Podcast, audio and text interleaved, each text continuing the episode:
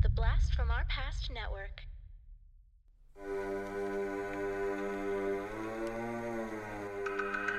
Podcasting After Dark presents TV Obscura, a deep dive into underrated and unknown television shows from our youth. Cartoons, sitcoms, cop shows, and much more.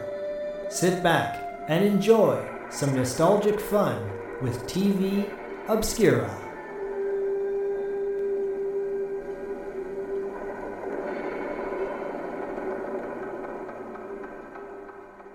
What's up, everybody? Welcome to a back to school special of Podcasting After Dark presents TV Obscura.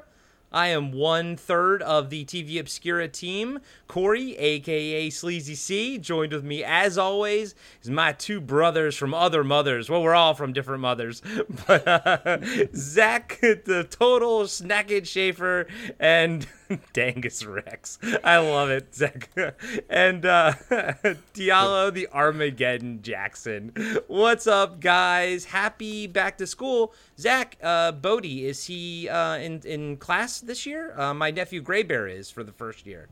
Yes, he's been back for the past three weeks now, as of this recording. So back to school happened a long time ago, but typically, as you guys know, when we were kids, school started soon after Labor Day, the day after Labor Day. So that was what kind of spearheaded this whole conversation about after school specials. I'm like, let's do a back to school one, you know, the dark days of after school specials or whatever. And yeah, he's back. And uh, fortunately, he doesn't watch any of these shows. well, I, I, don't know if any of these are on anymore, uh, unless maybe reruns. I don't know if Nickelodeon picked them up or, or something.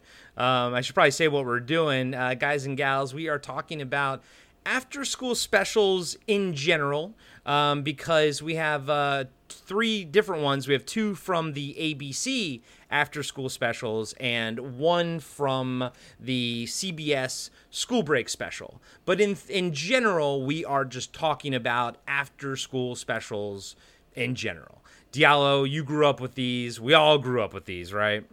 Yeah, um, I was. I feel like I was a little bit more in the heyday growing up as a kid in the '70s, and um, so it was a. It was actually a big part of afternoons. Uh, we'd, be, we'd be set. We'd be set down so that we could uh, learn about life, uh, the things our parents didn't want to tell us. So. In in a very dramatic way. Yeah. yeah. well, and, and, I'm glad you said that. You know, that you are very much uh, inundated with this growing up because of the three of us. I have never watched any of these. I never watched after school specials. I knew about them, of course. I always knew about them, but since I kind of was just a latchkey kid playing playing by himself at, at home, I just was like, well, I'm not watching this. I'm gonna go play my Nintendo or something. But I wanted to contribute to the conversation. I wanted to be a part of this because weirdly, it's still a part of my DNA. Like I still say things like, "Oh, that's a that would make a great after school special," you know, like we all it's a part of the of the zeitgeist. So, I picked one that always jumps in my head whenever I I think of after school specials, and uh, I'll I'll tell you about it in a second. Zach, what were you gonna say, buddy? Well, yeah, no, I did the same for for my as well. Uh, and it's interesting about after school specials because I, I grew up watching these as well in the 80s.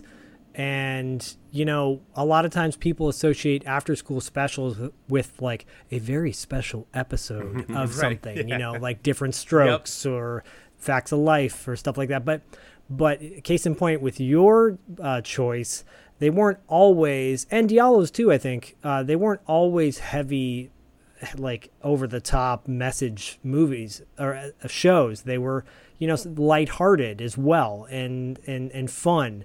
Uh, and the, the cast ranging on these shows was all over the place from people that you've never heard of and maybe would never see again to people that went on to like achieve major stardom in uh, you know on the big screen in film. So you know these these these shows were like a huge part of the 70s and the 80s and I think they tapered off going into the 90s but my god I mean that was always the thing of like you know you come home and your parents are there and well watch an after school special because it's it's you know it's good for you it'll it'll be educational you know and I think in in my in, with my specific one Uh, it got brought into the classroom. It was so powerful, where people want the the teachers saw it or they heard about it and they wanted to talk more about it as a as a whole. So. Um, yeah, I mean these these shows run the gamut, and and it's pretty amazing that they like still have a pretty big fan base too. Yeah, Eh, Diallo, was it something that you watched by choice, or was it something that like maybe your parents encouraged you to watch, or was it just a part of the zeitgeist that you couldn't sort of miss it no matter what? I mean, I have like sort of like two memories of it. So one, I was forced to watch one because it was. I'll never forget this. It was uh, my mom's having a baby, and so Yeah. uh, I was forced to watch that one. And I remember like being forced to watch it because I wanted to watch like cartoons or something, and my mom like made me sit and watch it, and so I could learn how babies were made. Um, oddly enough, they don't. They didn't go into all of the uh, mechanics of how the babies are made. It's just like the the science part after uh, you know you sperm or Save that for lifetime television. Or, or Yeah. save that to Lifetime when you're 18 years old and go to the porn Yeah, store. so so it still wasn't instructional enough. I mean, to be honest, if they're trying to teach you about uh, what not to do, I guess. um, but uh, and then but then I also have these memories of just sort of through word of mouth or advertising. There were certain um, after school specials that were coming up, and it was almost like. Um, in a in a strange way, it's like with like these Marvel and uh, Star Wars shows that like, oh, Obi Wan's coming, uh, and everybody kind of sits down to watch that one after school. Um, and yeah, that's it. It just kind of like sometimes it was just kind of random. You just kind of passively see one. Um, but but sometimes it would actually permeate into pop culture. It's probably Yeah. I imagine if it they actually got somebody who was big at the time or something, um, and then or they they got big after they filmed the episode so they could bring that person in and everything. Yeah. Uh, so you occasionally people would actually sit down and want to watch these after school specials.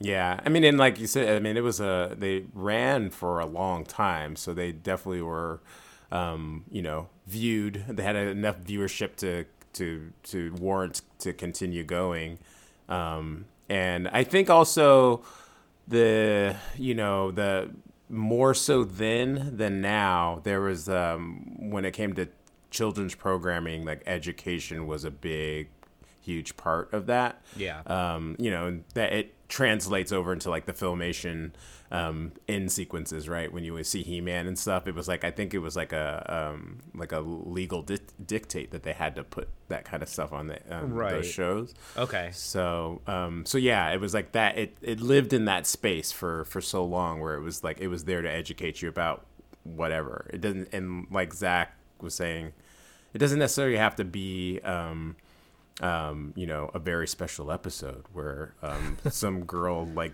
gets pregnant and we have to, you know, sometimes Yeah, or a it's drug addict Yeah, but sometimes it's just like in a, and like my particular show is just about believing in yourself or something Yeah. like that, you or, know, and that's or it. mine's dealing with a, your, your kid who's become a punk now. Yeah, yeah, yours was amazing. Actually. I know. so, the the three different uh, ones we're going to be talking about. Uh, Diallo is going to be discussing the amazing cosmic awareness of Duffy Moon. This was uh, 1976. This was an ABC after school special. Zach is going to be talking about The War Between the Classes from 1985. This was a CBS school break special.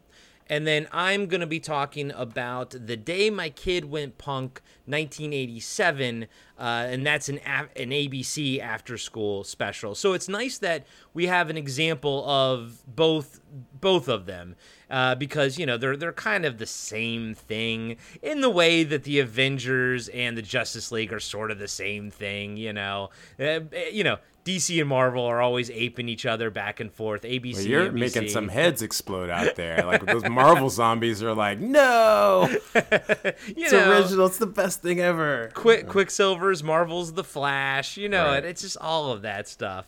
But uh, before we get into all three of them, uh, I did want to really quick sort of give a little bit of a backstory on the ABC After School specials, and then Zach will give a little bit of a backstory on the the school break specials. So. The ABC After School Special is an anthology series that aired on ABC from 1972 to 1997. I was actually shocked More so for the latter, that it went to 97. That's that's impressive.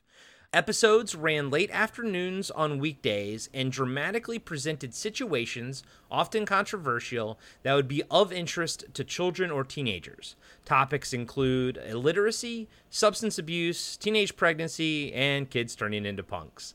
Um, ABC After School Special won 51 daytime Emmys during its 25 year run.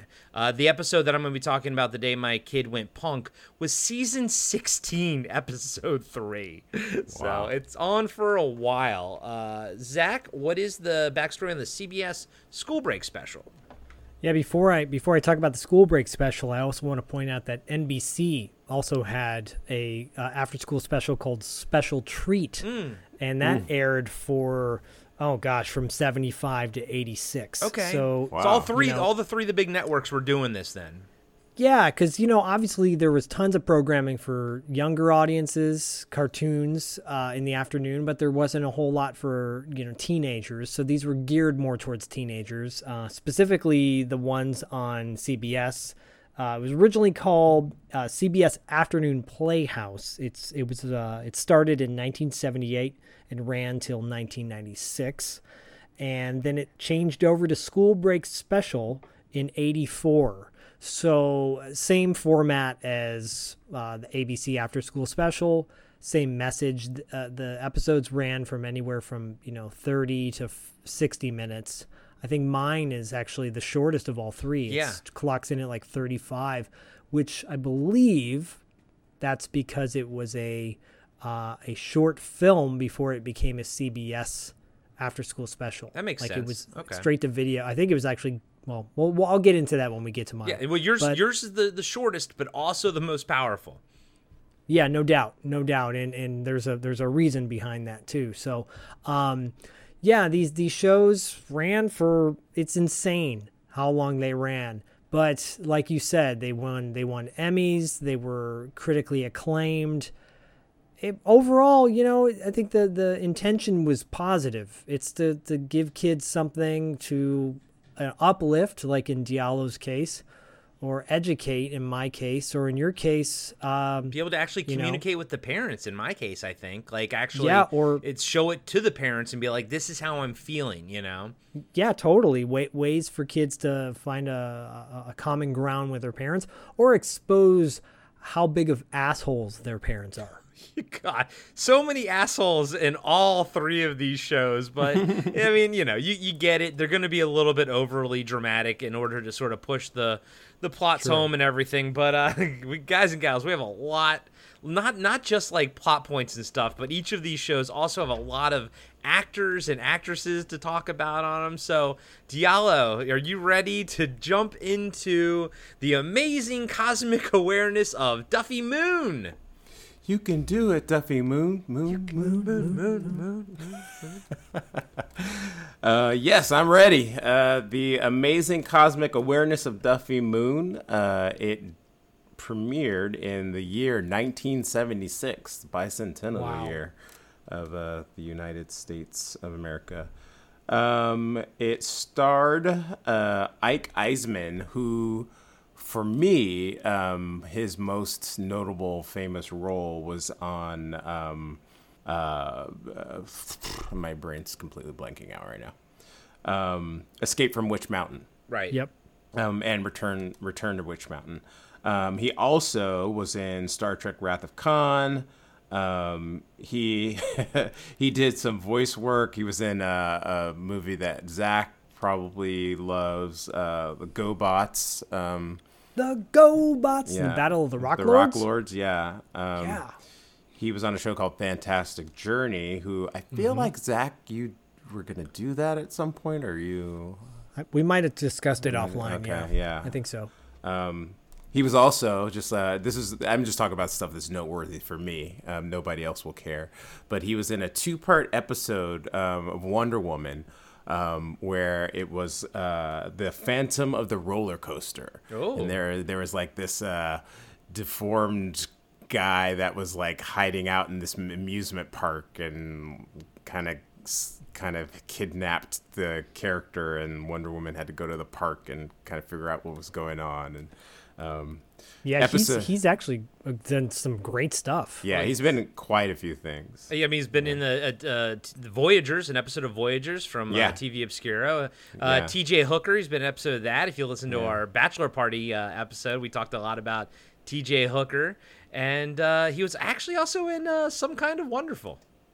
Oh wow, yeah, he was in he was in Kung Fu, which is uh Yeah. pretty cool. Dino Riders. Dino Riders. I was Ring just about to call that one out. Yeah. Yeah. Good shit. Uh, it also starred uh, Lance uh, Kerwin, who he, um, for most of you, his most no- his mo- no- uh, most noteworthy role would have been um, in Enemy Mine. He was Wooster. Love that movie, by the way. I'd say Salem's Lot for me. Yeah, Salem's Lot's another big one, um, and then a big one for me is a show called Shazam.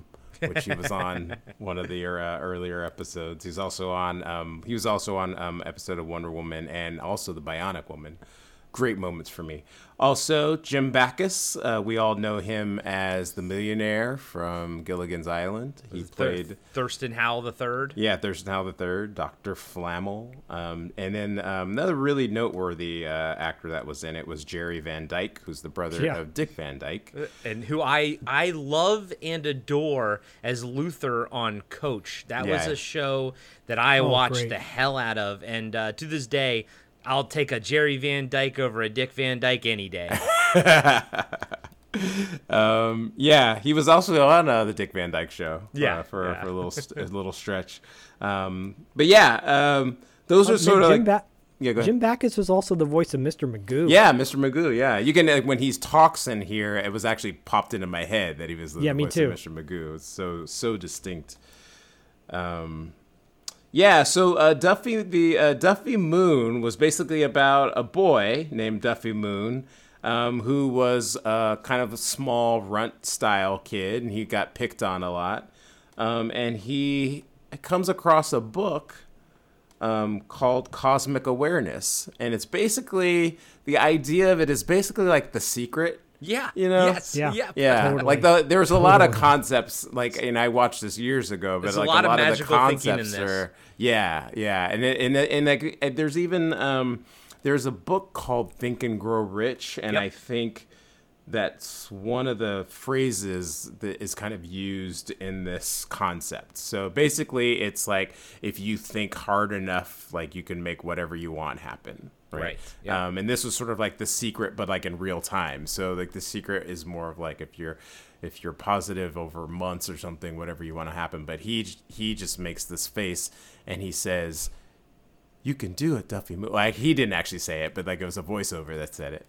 And um, and then whatever it whatever it was in that moment that he was trying to hap- make happen happened, um, but it wasn't always like as he intended. But he wasn't quite aware that he wasn't actually affecting things. He he didn't quite have cosmic awareness. Yeah, he didn't quite have it. But then in just some in some respects, it actually still happened, and that's the uh, that's the fun part That's- of it. And that's magic, baby. Yeah, that's that's the secret. That's the secret, baby.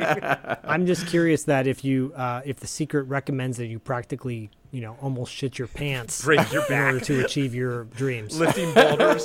yeah, Scan, or, or you fucking scan somebody or something. You know? He turned those kids into frogs. That's the that's the part actually I remember remember the most. That's great. ribbit, ribbit, ribbit, ribbit. Yeah. Ribbit. Um, Ribbit. But you know, the through through the misadventures of the show of the show, he actually um, decides he needs to track down the uh, writer of the book, um, who is um, uh, Dr. Flammel, who is uh, Jim Backus. And when he encounters him, he actually discovers that the guy is pretty much a fraud. Um, and then it's sort of like that, um, you know, the end of Act Two, where everything you thought was true is false, but you still he still ends up like kind of figuring out how to use his power. And uh, yeah, he's uh, he's chased by a group of bullies. Um, bu- bully gardeners. yeah, bully gardeners. That was, and uh, the mysterious leader of the uh, the bullies, um, who was kind of like, oh, he's always being threatened that that person was gonna come, and uh, it's like a big reveal at the end. Um, so yeah, it was. I mean, it was really fun. Uh, I actually did not. I think I like vaguely remember watching this in the '80s. Like it might have come on like PBS or something. And the we used to have like in the Bay Area, we used to have um, they called it vacation video, and they would have in the summer they would have just a lot of educational programming. And I think that might have been the first time I saw it but I didn't quite remember. And it actually was in the early 90s, and I'll never forget this. My cousin actually probably will be listening to this episode because I texted her about this because it's like a, a, memory we both have. Um, so I was living with my grandmother at the time. My cousin was there, and this TV show came it came on, and we both were watching it. And like for like I was like my early 20s at the time, like early, early, like 19 or something. And um, yeah, and we just like, we would always say that from that day on. Uh, you can do it, Duffy Moon. that should be your yeah. ringtone. So yeah, I actually remember seeing it really in the 90s, and I just carried it carried it with me all these years. And uh, like, you know, when you brought this topic up, it was like that jumped right to my right to my head. I was like, I, I got to do this. Zach, have you ever seen this one? I've I've I think I've seen like stills of it, but I've never watched this episode. But it brought back so many good memories of like uh, coming of age stories from the '70s and early '80s. It's very much feels like you're you're uh, watching like a young like youth uh youth novel you know like a coming of age youth novel like a YA something. novel yeah yeah YA novel yeah um I know David Irons, who's listening, will probably, uh, you know, get excited about this. That it reminded me a little bit of Kenny and Company, the uh, Don Coscarelli uh, '70s, you know, kids, kids on bikes movie. Um, and just because like it's a slice of life, it's like an everyday kind of thing. The the misadventures of this kid with his best buddy. Uh, the, the, the casting is so good in this. It's so believable. He has a pet crow. Yes. So he's yeah. like the crow before the crow. and I won't spoil what happens to the crow, but it's absolutely horrible what happens to the crow. It's intense. It's it's, in, it's intense. There's a couple intense scenes. There's a very creepy um, kind of like almost like Halloween esque type moments yeah. towards the end of this. It's yeah. very creepy. It, it changes. I love it. Theme and tone like like halfway through for like a yeah. second, which I found very interesting. Yeah, weird but cool. Um, you know, I part of me was like, this doesn't need to be 60 minutes. This doesn't need to be as long as it is. But by the end of it, the third act, I was like, okay, no, I'm I'm totally into it. You know, uh, I I love that kid uh, that plays Duffy and his buddy too. And uh, my gosh, yeah, no, I loved watching it. it. Brought back, like I said, great memories of of that. This is more like my brother's generation. You know, he's five years older than me, uh, and it's like Diallo. Like I get it. This is you know more relatable, I think, because it came out in the '70s uh, versus the '80s, where it, you know the styles were a little bit different, and I I didn't necessarily dress or do some of the things they did in this, but I'm like watching it going yeah, I feel this. I feel this is like everyday, you know, California type thing going on. I loved it. I thought it was great. Yeah, the way they dress actually was um, interesting to me because um, the uh, Peter Finley character, his he had that football kind of jersey shirt with the 99 that was pretty popular in like the late totally. like the late nine uh, late 70s early 80s um, yeah. but like yeah just the way that the way that people kids dressed in the 70s is way different even from the different from the 80s and yeah um not especially the 90s but they like it was actually like you dressed like kids and yes. that's not really the case anymore but also the way that they actually interacted with each other was very 70s there was like a there was like an innocence and yeah. a lack of sass that I think really got introduced like in the 90s like you know like bart simpson kind of brought that to the fore um, but uh, yeah even like uh, the boots boots mcafee like it, that's such a the that's just such a like i don't know like a 70s kind of like a kids antagonist name you know yeah it is. It is. I, I, again, I highly recommend seeking out Kenny and Company because it, it follows along those same lines it's kids doing their own thing.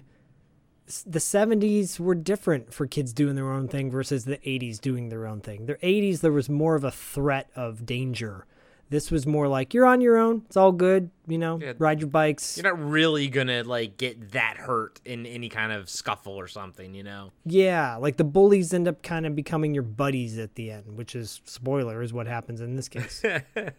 well, freaking, you, you talked about his pet crow, which I think his name is Joe. So yeah, this kid has like the smartest freaking crow. It's awesome. It's awesome. But then he has the best friend you could ever ask for in Peter, and this The best. the best. So so um you know Kenny, um or Duffy. I'm sorry, Duffy Moon. He like like he's a shrimpy kid. He's always getting picked on, and then his buddy Peter's always sort of protecting him. So you already got this like you know camaraderie going on. But Duffy is so good with like plants and stuff, and he loves plants and everything Begonias. and especially begonias.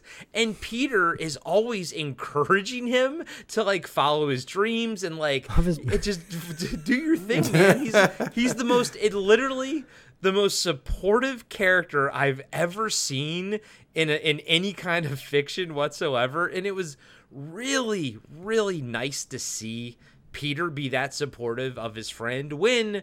Duffy was kind of insufferable at, at some points in this show, Yes. which is the the point because you, want to see him get his big head and everything and have that you know kind of get deflated and everything for him to learn his his lessons and his lesson is you know believe in yourself be true to yourself and also not care so much of what other people think now granted you can say you don't care what someone thinks as their as their raining blows down upon you. So you know, I mean, there there is sort of some you know some positive thinking going on here that might not be too realistic, but at least it gives you know kids some some you know tools to work with here you know as, as a part you know as, how to like sort of feel better about themselves. And uh zach to your point you know yeah i was like okay it's gonna be 60 minutes of this fucking duffy moon motherfucker. But i'm not gonna lie it was entertaining from beginning Yeah. to end. It was it was campy but at the same time it was sweet. And you just you really don't get that kind of sincerity or innocence or sweetness in kids programmings anymore to be honest with you You don't. You don't. And this this, this film this this film this show um, triggered actually all three of these kind of triggered memories in me. Like Diallo said, it, this triggered a memory in him. This triggered memories in me of of me not necessarily being kind to people in elementary school for whatever reason, you know. And and there was a kid in our school, I think in third grade, and everybody called him No Neck because he had like this kind of shortened neck and they were like, "Hey, no neck, you know where the uh, where are you going or something?" And and I remember feeling really bad for him. I think I might have called him that once and then felt terrible afterwards. And actually, he and I became friends for a year. oh you became friends Um, with no neck Yeah, I became friends with No Neck. The And- and amazing just- cosmic awareness of no neck. yeah, of pretty zach much. schaefer like we didn't hang out, but we were definitely friendly together. We walked the track or we walked the field, you know. And it, but it reminded me of like how cruel kids are when adults are not looking. You know, or when they And are so- looking and trying to take the picture and don't care that the kid in the front is getting yelled at and beaten down. and I will say that tracks as far as the, uh, the the the you know the photographer that comes in and take the photo. He doesn't give a fuck. Like they don't. They really don't. You know. I remember the the photographer would say two things. You know, say money, say happy, and like that was the way he got the kids to smile or whatever. I love how money's he- one of those things. Yeah, I know, Ah, capitalism. yeah. And then he was done. He'd split. And I remember I'm looking at the in this in the beginning when when you know Duffy's getting his ass handed to him, and I'm like, yeah, that tracks too. Just kids standing around, not doing shit, not not being an ally, just being a typical bystander. Like I don't want to get involved, you know. And uh, that tracks for that era too. Yeah. And I think uh, hopefully it seems like it's changing a little bit. well, that's what makes characters like Rudy in Monster Squad so awesome because they Yes. would we would see them stand up, you know, for for the you know the kids and everything uh, that are getting picked on. Um, Diallo, do you think that this holds up well in 2022? I know that that's a weird question because clearly it's very very dated, but you know. is, is the message it's saying? Did you feel like it held up under modern scrutiny? Yeah, I mean, I, I actually did. I mean, it, this actually is from a book Uh, so I think based on that is why I feel like the story holds up as well as it does, and I'm not, and that you know, the execution of the story with its 70s trappings and acting style and stuff, maybe not so much, but the core of it is still there, right? That idea, um, you know, you could actually do a movie of it now if you wanted to. Um, it would be executed differently, obviously. So yeah, I definitely, I, I, I was actually impressed with how much it looked like it was f- shot in the 80s rather than the Yeah. 70s just from like a technical standpoint Agreed. Like, I, it didn't feel like a '70s show to me. yeah, it just like it wasn't like super grainy and like it was like it seemed well lit and you Yeah. know blocked well blocked out and um, the sets the sets just looked they looked good. And I felt like it, they spent some money on it as opposed to um, something I, I you would you would expect from 70s because I like uh like I love Shazam um, which came out like a year before, and those episodes all felt like it was just kind of done in the parking lot somewhere, you know, um, versus this where it did look like it was Yeah. an actual production. So Yeah. Yeah. No, you're right because we we covered Shazam and that felt much more 70s than than this did. Mm-hmm. Yeah. Um. And but I, I I'm not gonna lie, it had some decent humor in it too. Uh, the mom of of the two frog Oh, the kids. two frog that- kids, man, she yeah, was great. When she was funny. When, when when she was like, "Where's the other kid?" and then the crow comes flying in, she's like, "Bobby!" And, and That was he was like, "No, that's my crow friend." I was like, "That was funny." I was like, "You know what? That actually made me chuckle. I like yeah, that." that was great. Uh, Zach, uh, did Bodie watch these with you? No, he did not watch these with me. Okay. Um, well, well, as as a teacher, as you know, uh, you used to teach and everything, how did you feel that this like held up, or how did it? How did you feel it imparted the values that it was trying to impart? you know, I love this message. I love that uh, the the twist at the end when because at first you're like, wait, is this going to be truly about magic? Is this going to be like this kid does have this power? And I love that it was all, about no, it's it's it's believing in yourself, and we all need to be reminded of that, kids and adults, on a regular basis, uh, and have a good buddy or an ally with us. The importance of friends is so key. And yeah, I, I think, um, you know, you can't show this to kids now because they'll watch it. You show this to a teenager now and they'll be like, nah, this is so cheesy or the way it's shot or whatever. Uh, especially like a 11 year old because I think what they're graduating sixth grade in this. Um, Yeah. you remember that when sixth grade, actually, elementary school went up to sixth grade. Now it's in, starts in, I think, ends in fifth grade for most schools. Um, What was that? Yeah, was but I that, uh, think m- like middle school versus junior high, or, or yeah, junior high was like seventh, eighth. yeah? Because I went to middle school, so I went to sixth, seventh, and eighth, and then high school was nine, ten, and eleven. Yeah, I think it Yeah. depends on the area of the country you were. Really. Okay. Yeah. Okay. Yeah. Or I was not. country. Yeah. For some reason, I was like, oh, junior high's always seventh and eighth. But, um, but yeah, you know, I think there's the the, the message is clear and it's positive. Um, I think with all three of these, especially uh, yours at the end, you know, it's it's in- it's interesting. Yeah. No, I'm with you. I like how it ended and everything, and I like the positive note where you know it wasn't cynical. They everyone sort of became friends at the end with the bullies, and and you know Duffy Moon kind of found his his voice and all this kind of stuff. It, all around, it was very positive, and you know the old Poor curmudgeon Joe. in me is like, that's not realistic. But at the same time, I'm like, it's nice to have stuff like this to show kids to you know non-cynical things to actually show kids. Yeah. There- no, I, I I I wanted to. I think if Bodie was a little bit older, I would have shown these to him. I think he needs to be a little bit older to get it. Okay. The fa- the fantastic part of about or like the delusion of Duffy Moon, I actually think um, is like a function of the the bullying, right? So it's like his- Yeah. it's definitely his coping mechanism. So having him be so delusional actually helps you know set up the whole idea and it's like and actually i think that's why the message can come across because even the viewer even if you're a little kid and you're a viewer you're like obviously he doesn't have cosmic powers, um, and he's doing this because he's so hurt, and so I think that's and where that- desperate.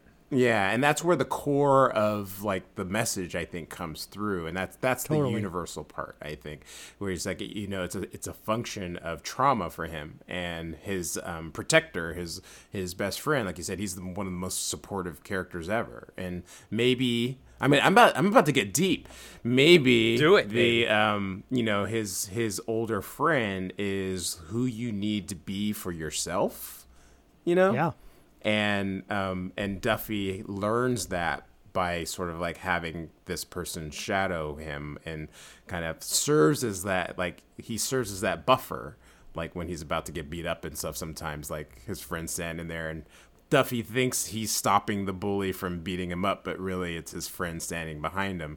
If you believe in yourself more and more and more um, you actually can sort of like affect how other people interact with you. So it's not magic, but it's just how to influence people, basically. But and then I'm gonna push back and say, but it is magic. But it is because magic, a lot yeah. of part of magic is the. It's also getting other people to believe like.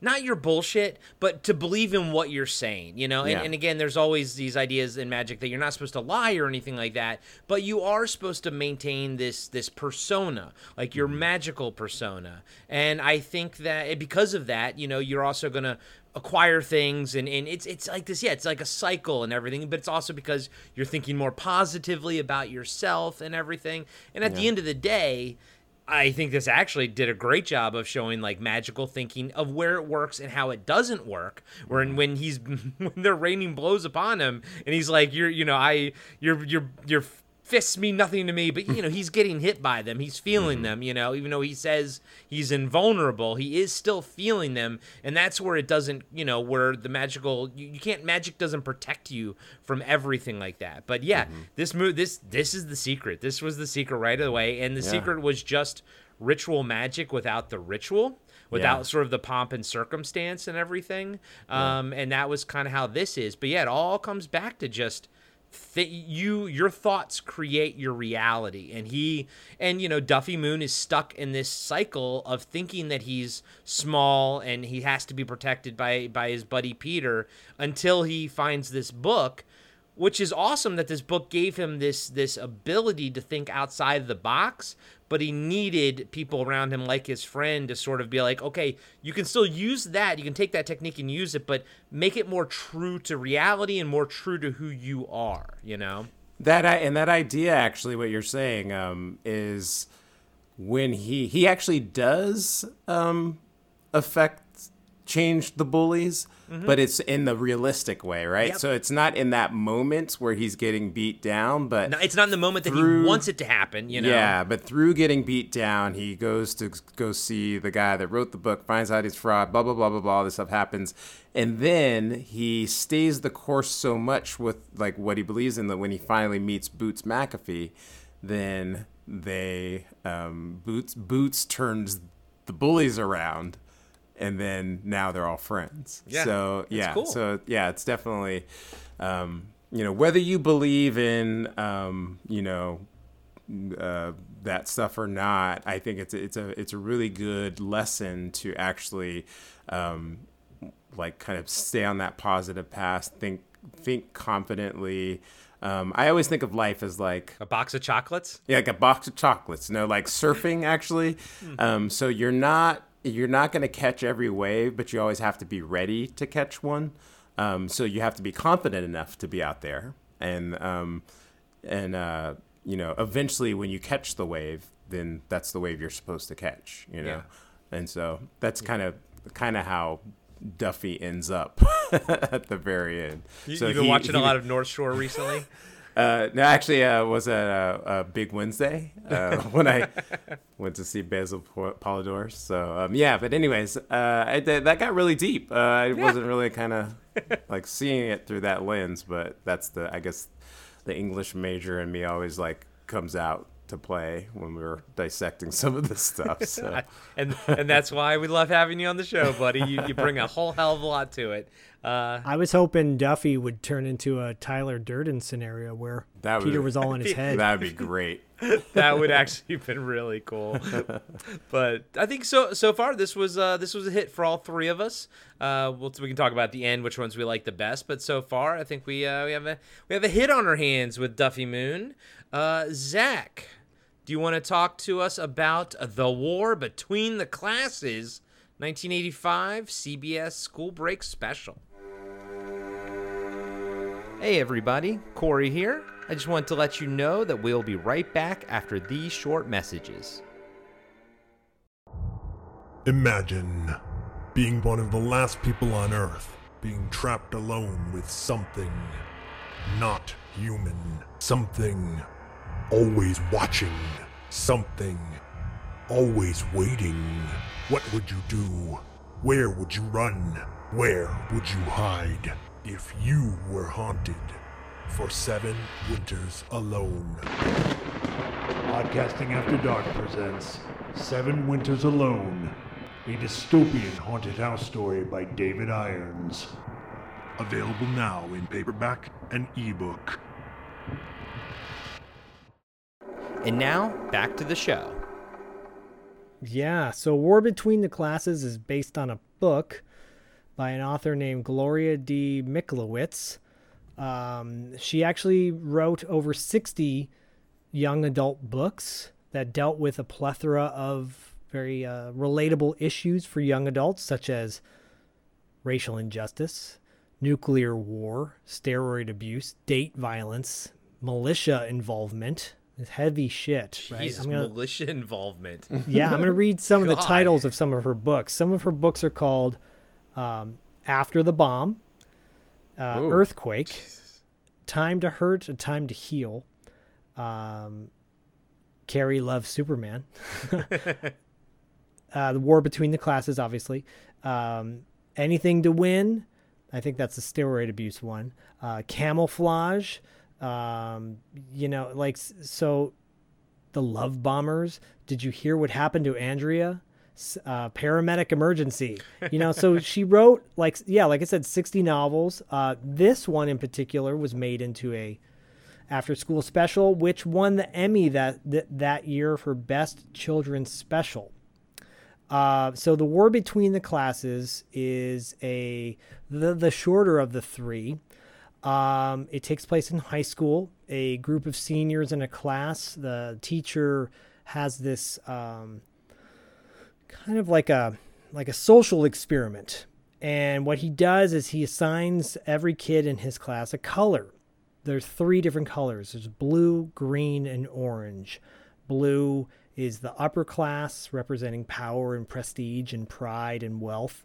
Green is middle class, and orange, or as they refer to as the rangs, are the lower class.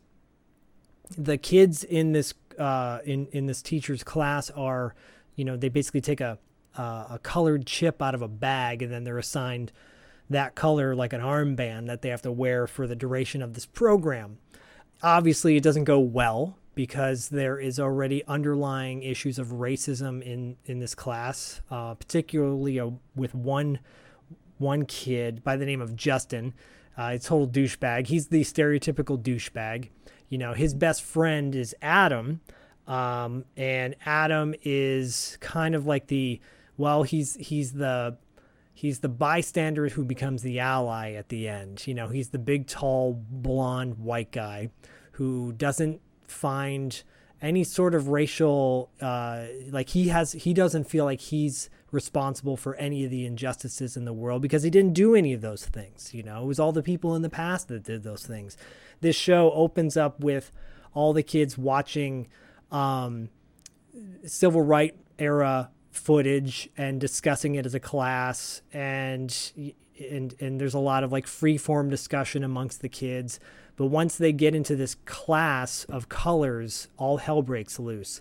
Um, the kids who and it's not just like just the white kids are blue and just the uh, you know uh, people of color are like the other groups. It's it's all mixed up you know. So people you wouldn't expect uh, maybe would have uh, like would take a power authority suddenly become once they get a little bit of that power do they do they abuse it do they take advantage of it or do they use it to better the the the greater good, so to speak. And so this social experiment doesn't go well. And it also it goes outside of the classroom. Like they have to extend it into their like their regular lives, and there's actually like people monitoring them to make sure that they're basically ad- adhering to their class structure. Yes, yes. So basically, um, you know, you can you can rat on people if they're not obeying the rules outside of school, and that will gain you favor with with the uh, with the blue class, and you're able to move up in status if you are, you know, if you like kind of tell on somebody. So um, the, the the movie the the episode really focuses in on this character Adam and this uh, and this girl Amy. Amy's a Japanese student that is um, she tutors Adam's little sister, but Adam has a thing for her, and they start dating each other.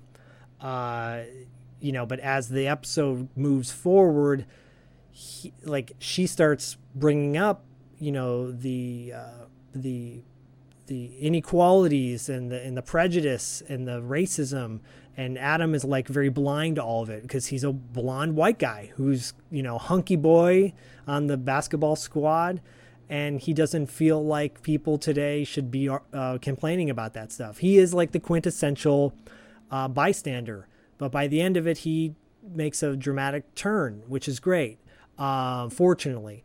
But there's other characters. He's played by don michael paul by the way. Don michael paul we know and love from the hat squad uh, and Harley Davidson, the Marlboro Man. Yep. But he's but he actually was in a ton of great 80s movies. If you've never seen Aloha Summer with Chris Makepeace and Yuji Okamoto, uh, go seek that out. I think it's on YouTube. Chris Makepeace from Vamp, right?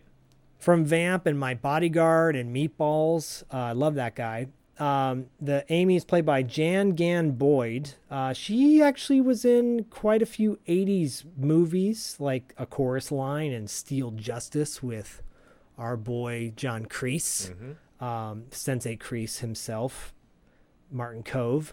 Uh, she was also in the um, a movie called Assassination, which is a really pretty decent uh, Charlie Bronson movie. A lot of action movies and, you know, a mixture of 80s, great 80s cheese. Uh, Paul Winfield is in it. He's the principal of the school. Yep. He, uh, you know, another Star Trek 2 uh, yeah. reference yep. of the night. Yeah. There's our connection. Yep. But Paul Winfield is a legendary actor. He's got a very small role. Um, the the teacher is played by Kale Browne. He was on tons of like soap operas back in the day. He plays Mr. Moyner. Um, James Wilder plays Justin. He's like the the quintessential racist asshole that you're supposed to hate. Um, James Wilder's been in a ton of things. One fun movie he was in, in the 80s was called Zombie High with Virginia Madsen. Yeah. That's actually got a great cast as well. But Marcello Marcelino Sanchez, who we know and love from the Bloodhound Gang and of course the Warriors, uh, Rembrandt and the Warriors. He plays Jesse, um, and he he's one of the characters who kind of, you know, sees an opportunity to kind of move up in status, and and whether or not he takes advantage of that is kind of left to your left to the people who haven't seen this yet because I'm hoping people will check this out. And, and he passed um, away like shortly after this, didn't he? Yeah, unfortunately, he died of AIDS. Okay. So okay. he and the guy was so talented. I love that dude. He didn't do a whole lot, but what he did do is obviously what obviously you know is a legacy on screen. At least he has that. Um, there's one cast member, uh, Mary Kay. She's uh, she's played by Nadine Van der Velde. She kind of like doesn't do a whole lot in this episode, but at the end, she she's a blue who like rips her uh, badge off to kind of join the a big march at the end. She's from Critters. Yeah. And Munchies, a, a movie yes. that I was talking to David about at, at some point uh, about the poster and everything for that one. Um, but yeah, yeah and I had Critters, a huge man. crush on her. I had a huge crush on her back in the day. She was she was awesome. Um, yeah, this is like a who's who of young teen people, but uh, you know, a few things that stood out to me was obviously the story uh, um, this like war between the classes. This had been done in schools, not successfully. because as it's kind of uh, as it's shown in this show, as it's shown in this special, you know, if you got to have a hell of a lot control over what goes on with the kids because it just what can get out of control really fast, and it does, and it ends up being really bad overall. It, it really Um, illustrates like how tribalistic humans can be very quickly too. Yeah, yeah, and I think I think the show does a really good job of kind of painting all the different perspectives, especially in 1985, um, that were you know across the board. You've got the one, you know, you've got someone who denies that there's any sort of racism going on now.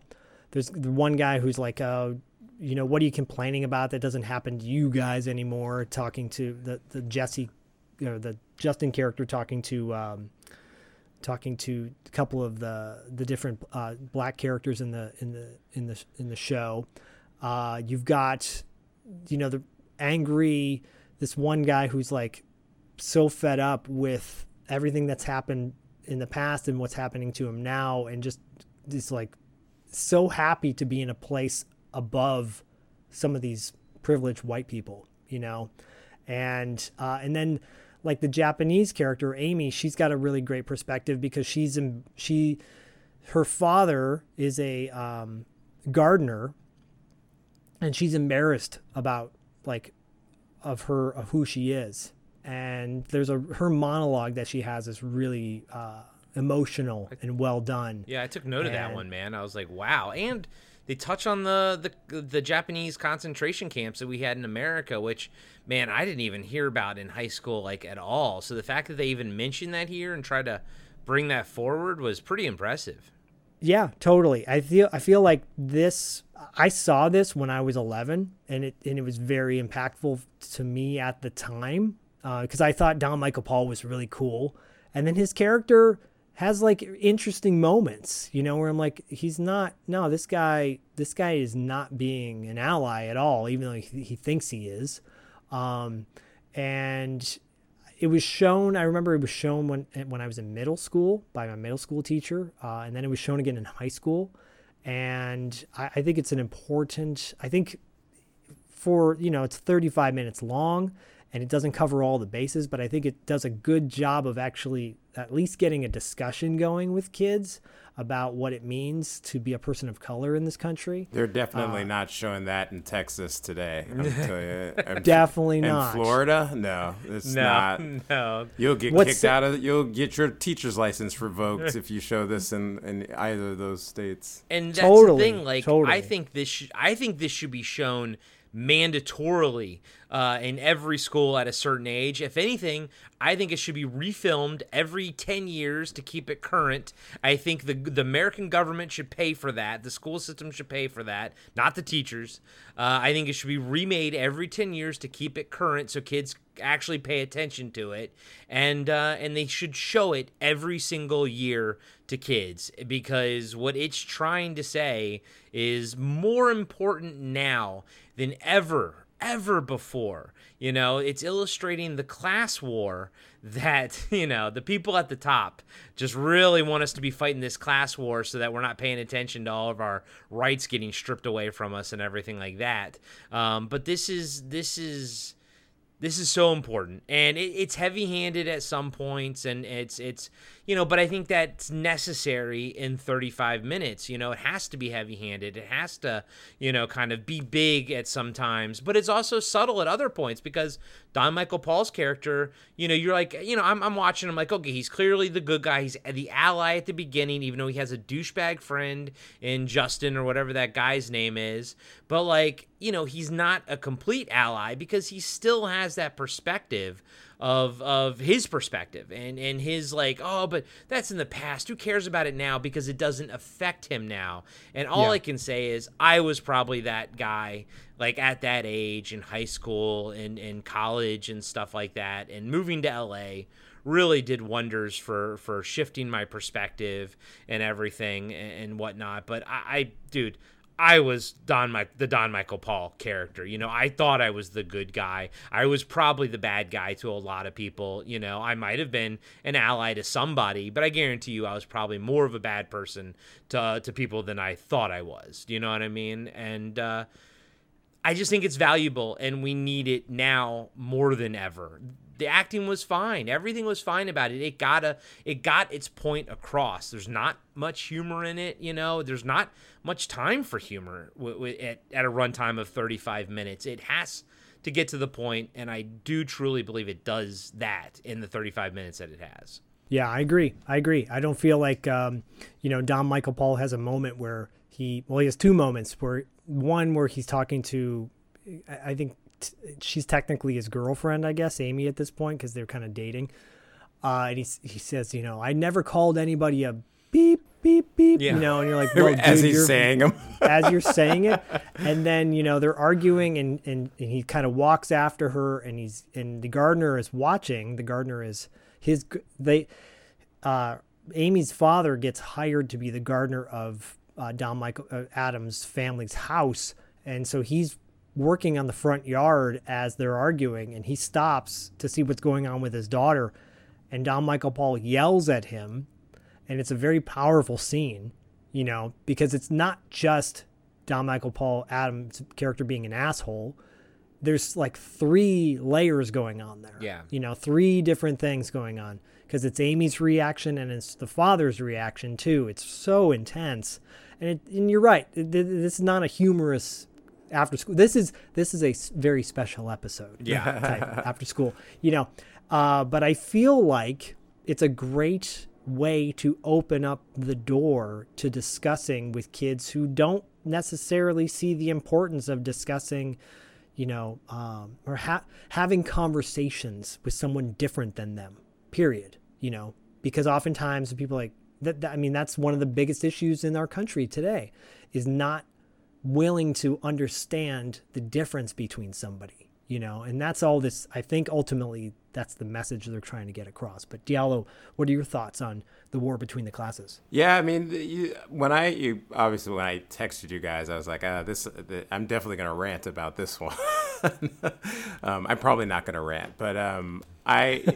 you know, in that opening sequence when they're in the classroom and they're talking back and forth and they have the civil rights um, reactions, um, they a, a, lot of the things this was in 1985, right? And so a lot yeah, of the yeah. a lot of the things that they were saying are literally talking points that I hear today to sort of to mute the voices of people that are um, dissatisfied with their treatment or representation or, how, or, whatever it is in society. And uh, I'm going to get a little political, but um, a lot of them sounded like Tucker Carlson, actually. Like he yeah. has that, they literally, you know, um, especially with the like uh, there's a conversation happening now because the queen of england passed and there's a lot of people that just like kind of like i don't really care because she's a part of this empire that colonized and and stripped everything away. And people yeah. like Tucker Carlson are like choosing to not have empathy for those people's experiences and instead doubling down on this idea well we brought you fire man we you know we, wow. we brought you technology why are you ungrateful and and that's the sort of same um, you know, more pointed in the classroom, they were saying the same thing, um, inferring about like blacks and not like bringing up um, their treatment in the history of the United States. Um, and always going back to they they they are upset when people bring up slavery, but they don't understand that yes, slavery is over, but there's a level of treatment that um, people of color still um, um, have that you know it's not maybe not as bad as slavery, but it's still worse than what those other people experience, and they just do not want to see it. And that their conversation is always just get over it. Um, yeah. And that it's it's it's frustrating. You know, I, I hate to use the word gaslighting because it gets used so much, but that's kind of what it feels like. You know, it's like you're I'm literally going through some something that feels terrible and you don't go through that experience you never have to deal with it but you're you were telling me to get over it get over it and also can't we all just get along you know Yeah. um, Well, but it- you're it- not doing anything to make that happen like the um the uh, adam was his name Yeah, um, Adam. yeah he like he doesn't really do anything to actually No. make people get along he just kind of it's lip service for him right Yeah. and um, Well, he said he says that Yeah. he he has moments where he's like, I, didn't put that baby in the ghetto. Yeah. You know? Yeah, and those are those are all things that like I hear like I I, I listen to a lot of uh um you know right wing um commentary and uh and I, I hear all those things all the time and it's it's like it, the, it really struck me how you know I kind of like sarcastically or satirically I bring up uh, the wokeness thing all the time. Like you guys in, in our tweets and stuff like something comes out Yeah. I was like what is this woke stuff from 1985 you know? Because I mean, it's like, and that's when I hear people complain about wokeness, I kind of laugh all the time today because it's like this is these are conversations that have been happening for a long time, a long time before we were even born, and you're acting Right. like it's new in 2020 because there were the there was the protests, right? And the people Right. who are like keep telling other people to get over the wokeness and hate the wokeness are also the ones that are saying, "Oh, just get over it. Get over the slavery. It happened 200 years ago or whatever. It doesn't matter anymore. Fuck you. Yeah. Fuck you." Well, I think there's a, a big piece of that is it, it, what both of you are saying is, and I think it's super relevant, is all of those people that are saying, get over this, get over that. Like Don Michael Paul at one point, he's like, you know, seems to me that the Orientals have it okay. And he's very matter of fact about it, the way he says it. it it's their, um, that's their perspective, you know, Right. and they're not willing to see the other person's perspective that's being affected by it. You know, all this I I brought this episode up on purpose because I I think it's I love it. Uh, I think it's super relevant, like you both you said, and I think it's super important for kids to see it. But um, you know, there's a there's a guy named Lee Mun Wah who's a uh, he he he's out of Oakland. He's a professor, I think, but he has a seminar called Stir Fried Seminars, where he basically takes people from all different walks of life and has they're basically therapy sessions where they sit down and talk about their different experiences uh, you know being latino or being white and like what it means to, to them and just to listen to each other and there's not there's so much talking like you know like Diallo was saying with tucker carlson it's like but there's not a, there's no listening going on you know Or and empathy. i do or empathy and i do appreciate when Amy has her monologue about what it means to her and how embarrassed she is to be to feel Japanese or to look the way she looks. And I do appreciate that the Adam character is listening to her. Yeah. He's also attracted to her. That's why yeah, he's that's why to he's her. listening. he wants he wants, you know, you know what he wants. You know you know what you want. I actually thought that Um, dynamic was a little. I, I I appreciated it as well, but I thought it was a little. Uh, it was actually kind of playing into power dynamics. Uh, oh, big time. especially at the end when she runs into his arms, and it's like he's the one that brings all these people to their senses. And um, anyways, W- I- with I- his well, with no, his act that- of violence, you know. yes, like, yeah, yeah, it's but it- okay but when I'm- he does it, but anyways, it's it's interesting that you bring that up because I, yeah I looked at it from two different perspectives. One, I looked at it from here's this white guy who's allowed. This guy's not going to get expelled from school Yeah. for throwing his backpack through a window. Right. But two, the, it, it there are so many people, and we all know them too in this country that that are like, man, I really feel bad for for you know people of color, like a white person saying, I really feel bad for the, the, this person's situation, but they don't do anything about it. And you're not, so you're not being an ally. You're just sitting by and you're letting everything happen to you.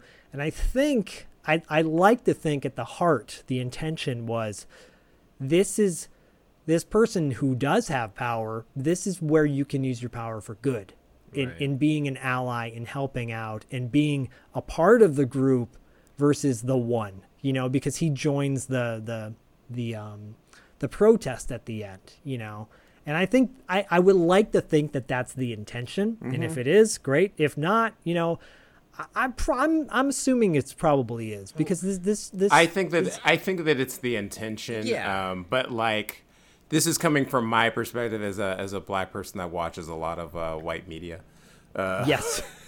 You know, it's it had it had that element of the white savior in it. Yeah. Which is Oh, like, totally. and, and that's Totally. that's and I, I'm actually not. I'm not. I actually don't think that there's anything necessarily wrong with that, the white savior sort of narrative per se, but at the same time, especially in this show that's trying to break down racial stereotypes, I just thought it was interesting that it still defaulted to that, and I think unknowingly defaulted Yes. to that. Yeah. I don't think that they.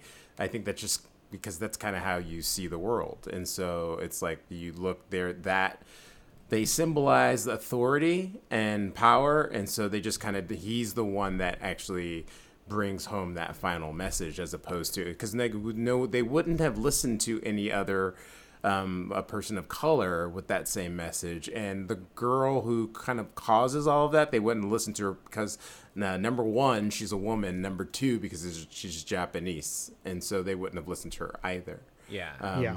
Just uh, really separately, though, I actually really appreciated her perspective in this story because usually when they do racial type stories, it's usually like black and white, um, Yeah. and they actually they had that discussion. I think you you mentioned it, Zach, about the um, like a little bit of that uh, model was it model minority. Um, Yeah. uh, idea where be like because he's kind of like oh you're Asian what's the big deal you guys do well you know Yeah, that kind yeah. of idea and she's Yeah. just like uh, she she actually gives her perspective which is like there are so many things that you don't see that i have to go through i still feel different she's like uh really raw like i'm ashamed like Yeah. i'm ashamed to like look the Yeah. way i do and um you know um like corey like you said you like you had never heard of the internment um until you were like in high school or something Yeah. and like I just because of where I grew up, I grew, I'm from San Francisco, and I actually I they used to have like PSAs when I was a kid, uh, like about the internment and stuff when I was a kid. because but they I were also, they were on the West Coast, right? Yeah, Yeah. And. I grew Like, up on the East Coast. I think there's probably something with that as well. You Well, know? no, Yeah, they, like they I were, they were literally- all over. Oh. yeah, but I all mean, I literally had friends and that their parents or grandparents Okay. were interned like Yeah. when I was a kid, you know, Yeah. growing up. So it was just it was more of a reality in San Francisco, I think. But like um, it's a, it's even today, even till to today, it's a story that's never really spoken about. Like, and it, it, it boggles my mind how um, this happened and we don't really acknowledge it. Where the United States government took its own citizens and put them in an internment camp. The same time we were trying to liberate another group of people from Yeah. an internment camp. because the victors, the the people in power, write the history books. Yeah. dude. I mean, it, it's even worse. Um, when I and I'm open about this because I think it's appalling. When I watched the Watchmen TV show, uh, it it opens with um with Mm-hmm. Yeah, the, the- June the the the the the the, uh, the, riots, the the massacre yeah. in Tulsa. I yeah, think it Tulsa, was. yeah, the Tulsa riots, yeah. So you know, knowing that that the Watchmen uh, movie and everything, it's kind of an, an alternate reality. I had s- so little to no knowledge of this actual event that I thought that that first episode of the Watchmen TV show was an alternate reality, hmm. and I never knew that that was actually real. And this that show came out like in 2014 or something like that. So. Mm-hmm. I think that there's a powerful message for me personally in that we need to also make these certain uh, these things that have happened in our history we need to keep reminding people that they happened you know what i mean? Like keep Yeah. having them actually be out in pop culture. Like again it was never even taught to me in in school about that and everything or even the internment camps. So that's public school system for you you know growing up in the 80s and the 90s but it's it's it's anyways come back to this to It's- come all the way back to this And it's not to make you feel bad, it's to make you understand what you are capable of doing if you're not aware uh, of what yeah. like all that's going on. So I think that's the narrative sometimes they say is like, oh, I don't want this, I don't want to feel bad about my history, but it's it's But not I, that. No, it's but you need to feel. But no, I, I push back on that. I think it's okay to feel bad. I don't. We we live in a world where oh, negative feelings and bad feelings are bad. We should never have them. No, bad feelings are there to remind you not to fucking do this again. You know, as a culture, we should feel bad about some of these things. And, you know, to this to this episode, I do think like like I said at the beginning, I think it should be remade every certain amount of years to kind of update it because I do think that yeah, you know, Adam, Don Michael Paul, yeah, though he it, you know, it, he was the white savior. This is 1985, and, and I think we can all agree it's of the time. But if you were to remake this in 2022, it would be vastly different. And I, but but I think you can do that and still keep the the message the same. And if anything, it'll make it even more important now because if you're just try to make it relative to the people nowadays or the the kids nowadays to relate to. Yeah, I think mean, you- uh, yeah, it's, it's it is a it, it's a very relevant conversation because like just like literally people are losing their minds because there's a black um, Little Little mer- Mermaid. mermaid. Go, go Yeah. fuck yourself. First off, hold on. I'm gonna get on my pedestal. If you have a problem with a black fucking Little Mermaid, go. Hold on. Go.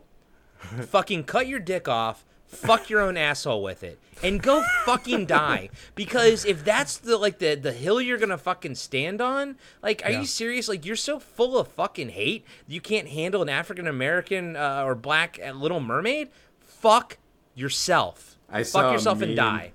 I saw a meme that was really funny. It was basically like uh, raci- racism is so wild. It's got grown men um, like taking a hardcore stance against Little against a Little Mermaid. It's amazing. Yeah, I it's uh, you know you you're saying too uh the this this episode being a product of its time with uh Adam being the white savior. There is a moment where there's two black characters, they're friends, Rodney and Thompson, and Thompson becomes a blue uh blue class and Rodney, I think he's like orange maybe, and they're sitting together and and Rodney like you can tell he's just not into this at all and he's because the the orange the people who are orange are like being forced to open up people's milks carried their trays It's like a servant Uh, class almost. yeah i- if they get punished then they have to pay a fine if they can't pay the fine then they have to go to uh, detention which you know actually if you think about it for a social experiment that's not supposed to be that's actually pretty fucked up that they're sending these kids to detention. And and this class is the only class that's doing it so the other teachers don't know about it.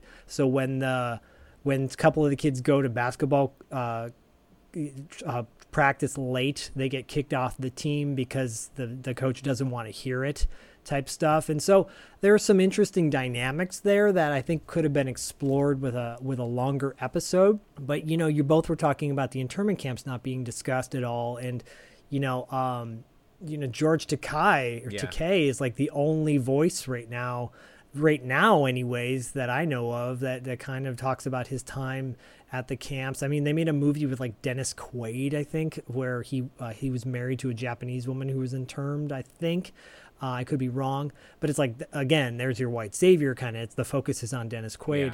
Um, there's a Japanese museum here in Los Angeles that that does a really great uh, kind of ex- like they explore the every aspect of the internment camps and i took bodhi to it uh, and this just this connects with our discussion because i took bodhi to it who's at the time was seven and there is a um, interactive exhibit where you hold up an ipad and you see yourself in the ipad you're suddenly in the camp with uh, with the uh, interred and uh, and then there's a beautiful um, art area where the museum is that is no used to be a street. Well, that street when it was a street was where they used to pick up uh, Japanese Americans and pick them up and take them to the camps. So uh, it's it's there's a lot of heavy history there.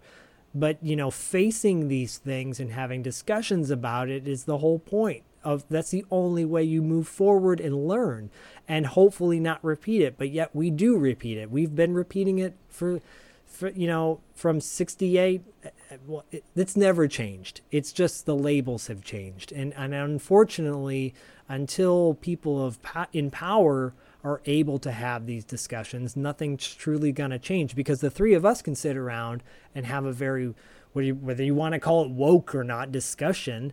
Um, you know, but but people who are political, like the political allies that we need, have to have the same awareness and uh, and ability to, to to talk about these issues. So I think it, it starts with kids, showing this to kids and, and getting them on board because I think you show this to, you can easily show this now Yeah. to teenagers and they will not have an issue with it. I think they'll be even more angry uh, at certain things, especially the Justin character, you know, because he openly mocks Amy at one point. Yeah. Uh, he calls the he says something to the to the Rodney and Thompson the two, the two black characters about like you know going back in the fields or some shit like that like horrible this kid is like a horrible piece of crap who doesn't get his comeuppance like he should Yeah. um, unfortunately that that is one of the few things in this that doesn't uh, hit home as well as it should It, that was the most realistic part. Uh, well yeah if you, you know what you're you're not wrong you're Yeah, not no, wrong. tou- touche, dude, touche. You're not wrong. So I, I'm glad I brought it though to the table because um, they, that's what these after school specials, in my opinion, were were supposed to be about. Something that entertained but also elevated your sense of consciousness, where you're like, oh, I never thought about that. Yeah. You know, because I, when I was 11, I didn't think about this shit. Um, But it's you know, nice to had a- know that, that it's out there. Like it's good to Yep. know for kids to be aware of that it's out there. You know. Yeah, yeah, and and it's I think it's fast. I like the pacing. I like that it's actually really short because our kids' attention spans nowadays are very short. Um, and it should be required. I think the book maybe should could be updated and would be required reading um, because it's it's relevant. So I'm glad I brought it to you guys. I'm glad we have had this discussion. I think we could continue it for another hour, Yeah. but uh, obviously we got to move on to some more pressing issues. I, I hate this podcast. It's way too woke for me. I just, uh, you guys are. right. No, and I appreciate your, Corey what your you said. liberal agenda is way too much. Yeah, I mean, guys, look, we're never we never really get political, uh, and I Although was people listen do know where we lean, though. They know? know. Yeah. They know. and and honestly, if anyone's listening to this who doesn't agree with this stuff, then I'm I'm I don't know about you, Corey, but I have no problem with losing a listener like that because y- you know, clearly you don't want people and if you don't agree with this stuff, then dig a little bit deeper into why you don't agree with it. Why don't you Yeah. agree with it? Yeah, I'm always down to have conversations. Um, but uh, it reminds me a lot of that. I don't know if you've ever seen that older woman, or uh, Jane Elliott, is her name. She like does this, like these experiments with getting kids in classrooms and sort of setting up these same dynamics. And I it, so if you ever get a chance to watch any of her videos, it sort of brings those points um, home. And I think this this show actually also um, revealed a truth that I believe, which is it's more about tribes and classism than it necessarily is about race. Um, It's about race because that's how we choose to divide ourselves. But and, if you and take it's the a thing that we can we can immediately see. yeah, it, you can immediately know. see. Yeah, but if you take a country that's largely homogenous, they'll find a way to separate themselves um, through You're right. class. Sometimes it's the tone of your skin as well. So. Um, race is it it is an issue, but I think it's just there's something about human beings where we just like we have to put each other in silos and then other them, and that's I think that's the the truth that I think this um, show kind of try like really brings out. Because you have in that group of oranges or blues you had mul- they were multicultural in those and, groups and and inside kind of and inside of it there was no racism inside of it. Like Right. if there was a white guy and a black guy in it and both blues they didn't fight like they didn't say he wasn't like oh you shouldn't be here whatever which i like that i liked Yeah. within the class but then but then at the same time he's like oh how is that my problem i wasn't born you know into it you know yada yada yada Well, yeah, and and yeah, and I just want to say this too. It, it was really, I agree with you, both of you guys, that um, you know, the character of Jesse, it's a very relatable character where he can see the advancement of moving up in class if he toes the line. Yeah. If he maybe just calls people out if they're doing something not they're not supposed to do, because they do give you the the, the kids who are in the blue class get to get out of a quiz at one point. Um, they get out of like situations where they would be, would have been punished, but they get off scot free, and so it's which is very relatable. It's like people see that power and they're like, I want that. You know, I want to feel that. Like It- Candace Owens. yeah right? You know like it makes sense. And i don't i don't begrudge the kid for wanting to do that. Uh he he's you know he like they really i think they do a really balanced as balanced of a job as they could in 35 minutes for an after school special overall. Uh don michael paul whether he is a is a nice guy in real life or maybe he's got a big head in real life who knows? But but you know and and it's it's his character is like he's that like he's the stereo he's the stereotype you know? He's the stereotype in this. Um but fortunately there's enough other things that go on where you go okay yeah but you know the monologues are great uh, the dynamics are interesting and You know these these uh so far these first two like they're like after school specials and like I think the after school special has a dismiss we have a dismissive attitude towards the name but like we're actually kind of really diving deep into the messages Uh, we're doing that- what they want us to do, which is talk about the talk message. about yeah i just i just noticed that now. It's really kind of funny and interesting like where like it's like yeah they actually are putting these ideas that that really need to be looked at and discussed and um and we're doing that now. It might be 30 years later but hey you know And so it- far, it- both of them, the messages hold up, and and I'd say even into the third one too. But uh, before we jump in there, Zach, I, I know you had something else to say. yeah no diallo say again what was the name of the uh, the woman you had brought up uh jane elliott yeah jane elliott yeah and then there's a lot out of um, videos on um, like youtube you might be able to find where she like, does, does these experiments with classes and stuff yeah that's very cool very cool and then if you check if you want if you're interested check out uh stir stir fried seminars that's another one too where you know people from different walks of life can sit down and and find the connections that we all have we just need to uh have some uh you know intense discussions to get to a common ground sometimes so. Yeah. Or, you know, you could just ask somebody something and then listen to their response and try to have empathy as a person. yep Empathy. or cut your dick off or cut your dick off and put it up your butt There you it's, go. It's really about empathy. I think that's where Empath- it starts and ends. I think. Yep. Yep. as they say on Adventure Time, empathy, empathy, put yourself inside of me. Yikes. Hey everybody, Corey here. I just want to let you know that we'll be right back after these short messages. On the winter solstice, when the lasting darkness threatens to descend upon the land of Atalan once united, Magi in training, Wilt Garen, and his shepherd, warrior in training, Bredain Adair, must find an ancient lost weapon before the ultimate ancient evil returns to the world of Eos. Hi there. I'm Adiello Jackson, writer of the First Noel's Chronicle podcast. The First Noel is an epic, family friendly adventure told in serialized form. Think of it as Lord of the Rings meets, well, Christmas.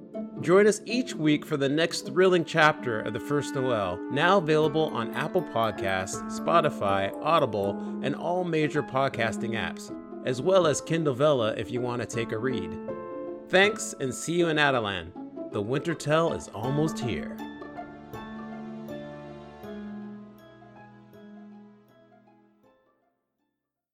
And now, back to the show. Now, maybe we should have had Zach's go last because it got pretty, got pretty deep need- and everything, need which a- I love. I think it's great, but uh, I need mine's a palate cleanser after that one though. Mine's a little bit lighthearted, but at the same time, it still has something to say. Uh, the day my kid went punk, 1987. Now, at the beginning of our recording, I said I didn't watch uh, after school specials or anything as a kid. The reason I chose this one is because that black and white ad that we've all seen from this episode, like the newspaper ad uh, promoting this episode, where the kids at the table with the dad from you know the captain from the Love Boat, and uh, you know they're sitting at the table and he's got uh, he looks like a punk and everything. It's like that's always sticks in my head, and anytime I think about After School Special, I think of this episode, even though I've never seen it up until today. So you never have seen this episode up until today, and it but but this stood out to you enough that this was like the one you wanted to choose Yep. to do. yeah, that's wild. Yeah, yeah, it, it is. It is. Uh, so I'll get into more in depth, but uh, the IMDb uh, description is a teen decides to become a punk rocker in order to stand out from the crowd. It's a little bit more to it than that, um, but uh, we have. Terry uh, Terry Warner is played by Jay Underwood. He was an up and coming 80s teen like heartthrob kid uh, in The Boy Who Could Fly. That was kind of his breakout role. Uh, I've seen that movie. Um, he was in Uncle Buck. Uh, he was in um, not was not quite human. I remember Yeah. that TV show. Is a TV movie? I think it was, or TV just a movies, pilot. there like th- three of them. Yep. Yeah, yeah. So yeah, he he had a lot of roles when he was younger, but then he kind of faded away a little bit. I'm I'm sure Zach probably knows a little bit more about Jay Underwood than than I do. Kind of lost his hair. I so. think that might have been what happened. Yeah. he was also in the the Invisible Kid is is pretty decent too with Chynna Phillips. Okay. Okay. Um. Boy, boy who could fly. Nick Castle directed that. Oh yeah. That. Yep. That's right. And doesn't he feel like his um his his water guns with piss or something in it? Yeah, it's Fred Savage is in it. Uh, Fred Gwynne is in it. Great movie. I He's- might he's- have I actually he's seen it. autistic. He's supposed to be autistic. I might have actually seen it in the theater. I think as a kid. Really? I think my mom took me to see it as a, or dropped me off. You know who knows. It's a great. It that's a great family film. It's a sweet film. Um, playing his parents. Wait, hold Is- on. He was uh I'm sorry. Yeah. He was in the uh Roger Corman Fantastic Four. He Yes. played he played Human Torch. Oh, Yes. that's right. He did play. I think he had a wig on for that too. Yeah, that I remember, I do remember the hair. He, the hair was very Perfect. substantial. yeah, Yeah, too, yeah. too perfect. yeah. uh, playing his parents, uh, Tom and Dr. Luis Warner, is uh, Christine Be- Belford plays his mom. She was in Battlestar Galactica. She was in Christine. The OG. She was in the OG. Yeah. the original Battlestar Galactica. Yep, uh, she was in The Greatest American Hero, uh, but I probably recognize her from Battlestar Galactica. She I played. recognize um, her. Oh, go ahead. Go ahead. Uh, she she played um, Ricky Stratton's mom um, in Silver Spoons, I believe. Oh yeah, oh yeah. And she, Oh, yeah. And she also was uh, Steve Sanders' mom on 90210. Oh, yes. That's right. Yes. And she played Arnie Cunningham's mom in Christine, and she is the quintessential bitch mom. Like she's so good at being a bitch. So I'm sure the actor is a f- nice person in real life, but man, I cannot stand her as a mom on screen. She she epitomizes everything that drives me nuts about parents who don't understand their kids. Nuts. Yeah.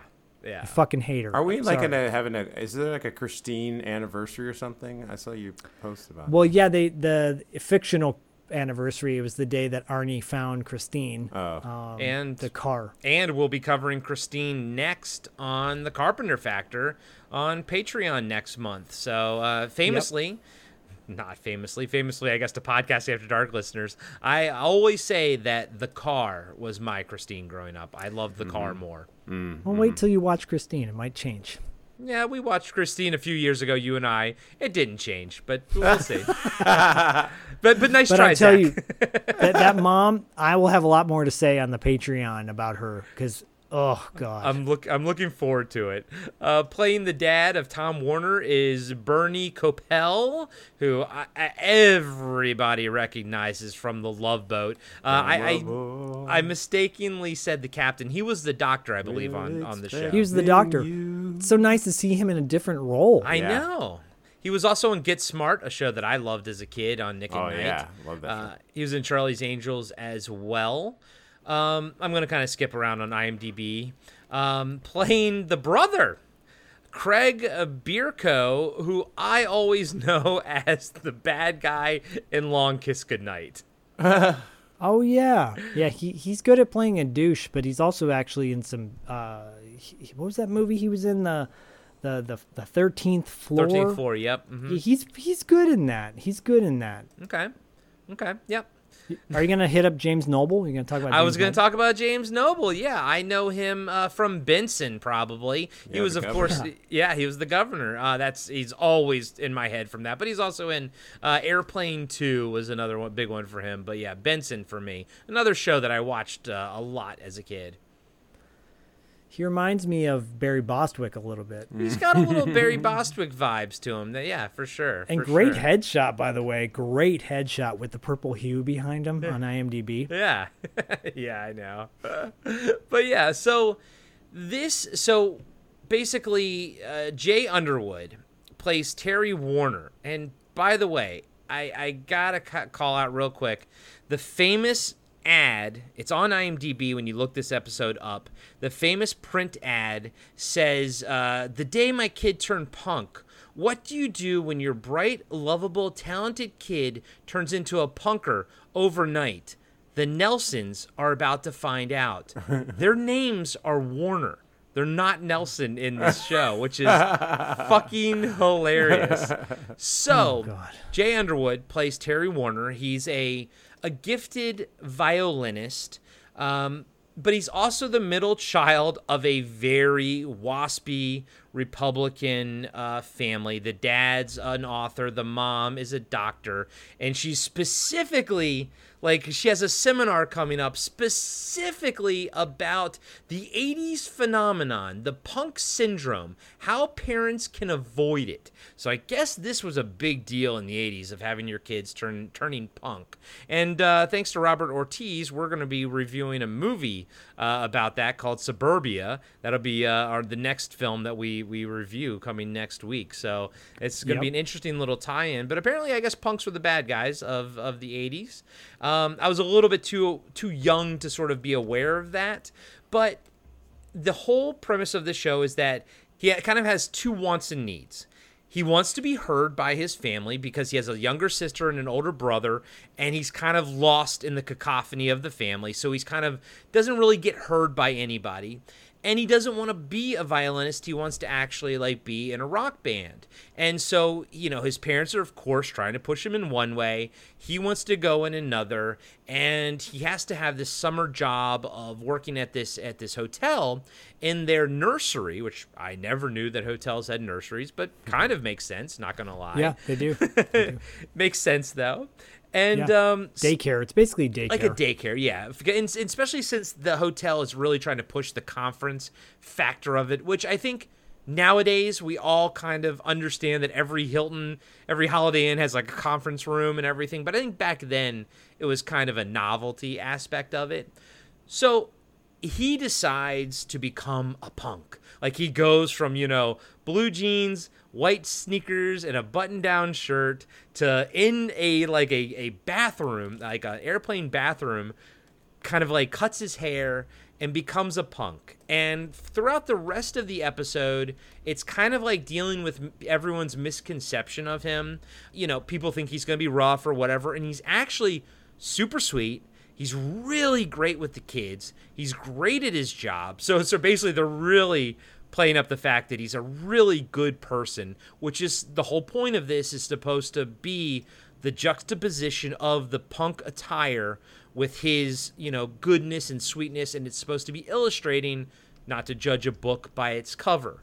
Uh, I did like uh, James Noble playing Max Smiley, the owner of the hotel. Um, weirdly, he was kind of an advocate uh, for for Terry in some ways. Um, he Yeah. kind of recognized that Terry was good with the kids and everything, and and shouldn't be judged for his makeup, but at the same time was kind of like, well, but why? Why why create such such difficulties for yourself when you don't really need to create the difficulties for yourself. Be yourself. And then, of course, Terry pushes back. Well, I am being myself.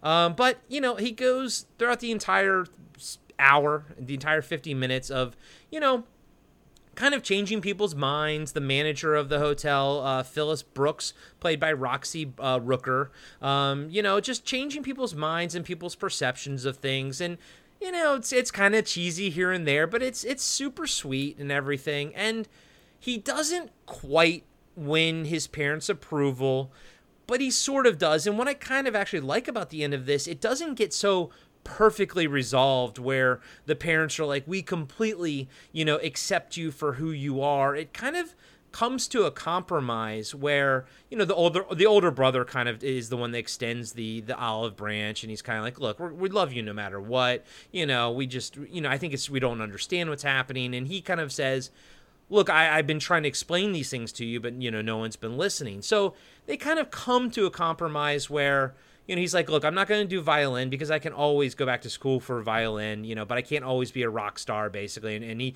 and he has like a gig with an actual band and everything. He won the audition, and he, he seems like he actually has a bright future in in the punk scene. Um, and you know, the dad and the mom both seem kind of like, okay, we're we're we're cool with it as cool as we're gonna be. And then you know, kind of Terry sort of has a his compromise is he doesn't change his attire or cuts his hair, but he's like, I'll take the makeup off. So they kind of come to a a middle ground. I don't know. I, I've been thinking about it. Like, is that the message? You know, what is the message? Is the message full acceptance because the parents don't have full acceptance of him? You know, is the me- the message compromise you know and there's even a scene where he's talking to his like his his instructor and i i actually like this too because his instructor wasn't quite an advocate i thought he was actually pretty realistically like written and he was like look you know you i got no problem you know basically the kid you um, know, terry tries out for the school orchestra in his attire and he has the ability to make it but the the the teacher's like you're not going to make it looking like that because we're supposed to be a team here. You're not supposed to be a distraction from other people. And he's like you have the talent to do that and i also believe you have the talent to be a, a, rock star if you want that. If you and he's like, and I think you could go either way. You just can't have your cake and eat it too. And I, I really kind of like that. I like that there it wasn't black and white right there. And he was like, "Look, man." Basically, the teacher was like, "I support you both ways, and I think you're going to do a great job. You have the talent of doing both, but you can't do both." And it's just not the society that we live in. And I, I kind of really enjoyed that. And yeah, I, I've been thinking about it like do I like or dislike the fact that it's not black and white and everything? And I think, yeah, I like that this ends in sort of a gray area because I do think as well kids need to learn that life is also compromised. It's not always you win or you lose. You can compromise to where you both feel like you you're heard, you know. And I think that this show did a decent job of that. Again, I think uh, with the lens of all of these shows, it might be able to be made better now with more current, you know, uh, values and everything. But I think for the time, I think this did a good job of illustrating different points of view, and uh, and how sometimes there is no solution that is correct, and that maybe all that's left is just compromise. So, do uh, Zach? I, did you ever have any experience with this episode? No, I never seen it. Uh, I was totally familiar with it though. I was thinking about relevance nowadays uh, you know, where where they would compromise and they could make it, uh, you know, the day my kid turned into a TikTok superstar or something, or, or, wanted to be the next YouTube. Because I I noticed that seems to be a very relevant thing with a lot of kids these days, where I'm going to be the next YouTube person or I'm going to be the next TikTok person. That's fine, but just making videos of yourself all day isn't gonna carve out a realistic future for you unless you have something that's truly going to set you apart from everyone else you know? Like have some sort of backup plan like find your other interests too. Think I'm, I'm saying this specifically because i've heard kids say that shit like i'm going to be the next youtube sensation. Where it's like well, what is it about you that makes you so good? Like what what you know? How are you what do are you like Zach King? Can you do magic, or you know, or you just think you're funny being on camera? Um, so you could do that nowadays. But I, yeah, I didn't watch it then. Uh, this was definitely super lighthearted, but also very frustrating too at times because the parents are so realistically are so like anti anything that would embarrass them, you know. And it, and that and I think my mom was never that way, but my I feel like my dad and my stepmom at the time when I was younger were definitely like that. Like don't embarrass us. Don't do anything. Don't get an earring. Don't grow your hair out. That's what girls do, you know. When they make that comment like when the mom's like uh, you know, he says, I, the, the kid says, I want to get my ears, ear pierced. And she's like, over my dead body. And I'm like, okay, then you're going to die. you know, like, fuck, what's the big, what's the big deal? And I remember you in know? the mid 90s, I got my ears pierced when I was in high school. And I didn't have a problem showing them to my, my mom, uh, you know, but it was my dad that I was a little apprehensive about. And I was even more apprehensive about my buddy Luke's dad uh, seeing them, um, you know, because I, I grew up with him. So he had, he, it, back in those days, he had just as much uh, validity to uh, chastise me or you know, you know, punish Yeah. me if need be, you know, because that's how things were back in the day. But yeah, and and this kind of hit home a little bit too because also uh, around the, the the time that uh, Demon Knight came out, I shaved my head because I was a huge fan of Billy Zane in that movie and I loved that movie. And then everyone thought I was a skinhead. And I was like, no, I'm just a nerd. I, I'm not a skinhead, you know. So I kind of get Yeah. that feeling of I understand where he was coming from, which is like you also have to defend your look too. Like, no, that my look is not who I am to my core, or it's not what you think it is. Essentially, you know. Yeah, and I feel like they handled it really well. They had different perspectives from other kids towards the end of the episode, and uh, I do I agree with you. I like the kind of compromise at the end because he's like, "Whoa, you know, let's let let let's not move too fast." I forget what he says, but when they're like, "Get a haircut" or whatever. But I was surprised that it was the brother, the older kind of douchey brother, who ends up having the nice nicest monologue or heart to heart discussion with him. Yeah. That his parents should have had with him, let's be honest. But but isn't that a little bit more realistic though? I guess it is because they were like such uh, sticks up their asses. I feel like the dad was a little bit more kind of supportive than the mom was. I, and I and honestly, completely based on just that newspaper ad, I thought the dad was going to be the hardcore villain of it, and he actually wasn't. He was a bit more supportive of the mom. He was, and and I appreciate that they had the the older brother, you know, kind of have his moment with him, and also the sister too, acknowledging that you know they haven't been. They really covered all the bases. Uh, one thing I wanted to point out was the the the version you sent Diallo and I. Um, the the last two minutes of were some or last thirty seconds were some weird music video. Yeah, so I I was able to find the the the other there's like three or four versions online, Uh. but the one that you did send, I appreciated it because it is a it's from Nickelodeon. Yeah. and there's commercials throughout, and I got to tell you, out of all of these things.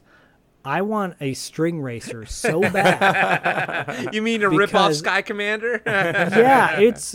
I remember that toy. too. It was like nine ninety five shipping, shipping and handling. Uh, you know, you put your little action figures in the bubble of the the thing, and you can you can string it across the room, and it was so cool, and it was so nice to see these vintage, uh, you know, late eighties, early nineties commercials. It was great. yeah, it was, it was fun. Diallo. Um. Well, yeah, I have I have so much to say actually.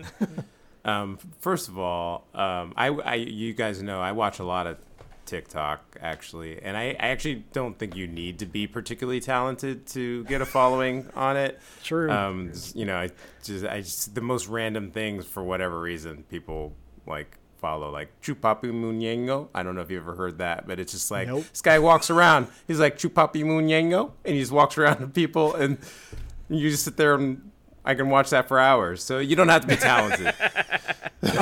Okay, I, I stand corrected. but I, but uh, kind of following on your point, I do think that like uh, there's a few things. So um, the uh, them using, you know, Corey, you mentioned the like the bad guys, the villains were like the punk rockers, and that was sort of like seen as as the antagonists of society.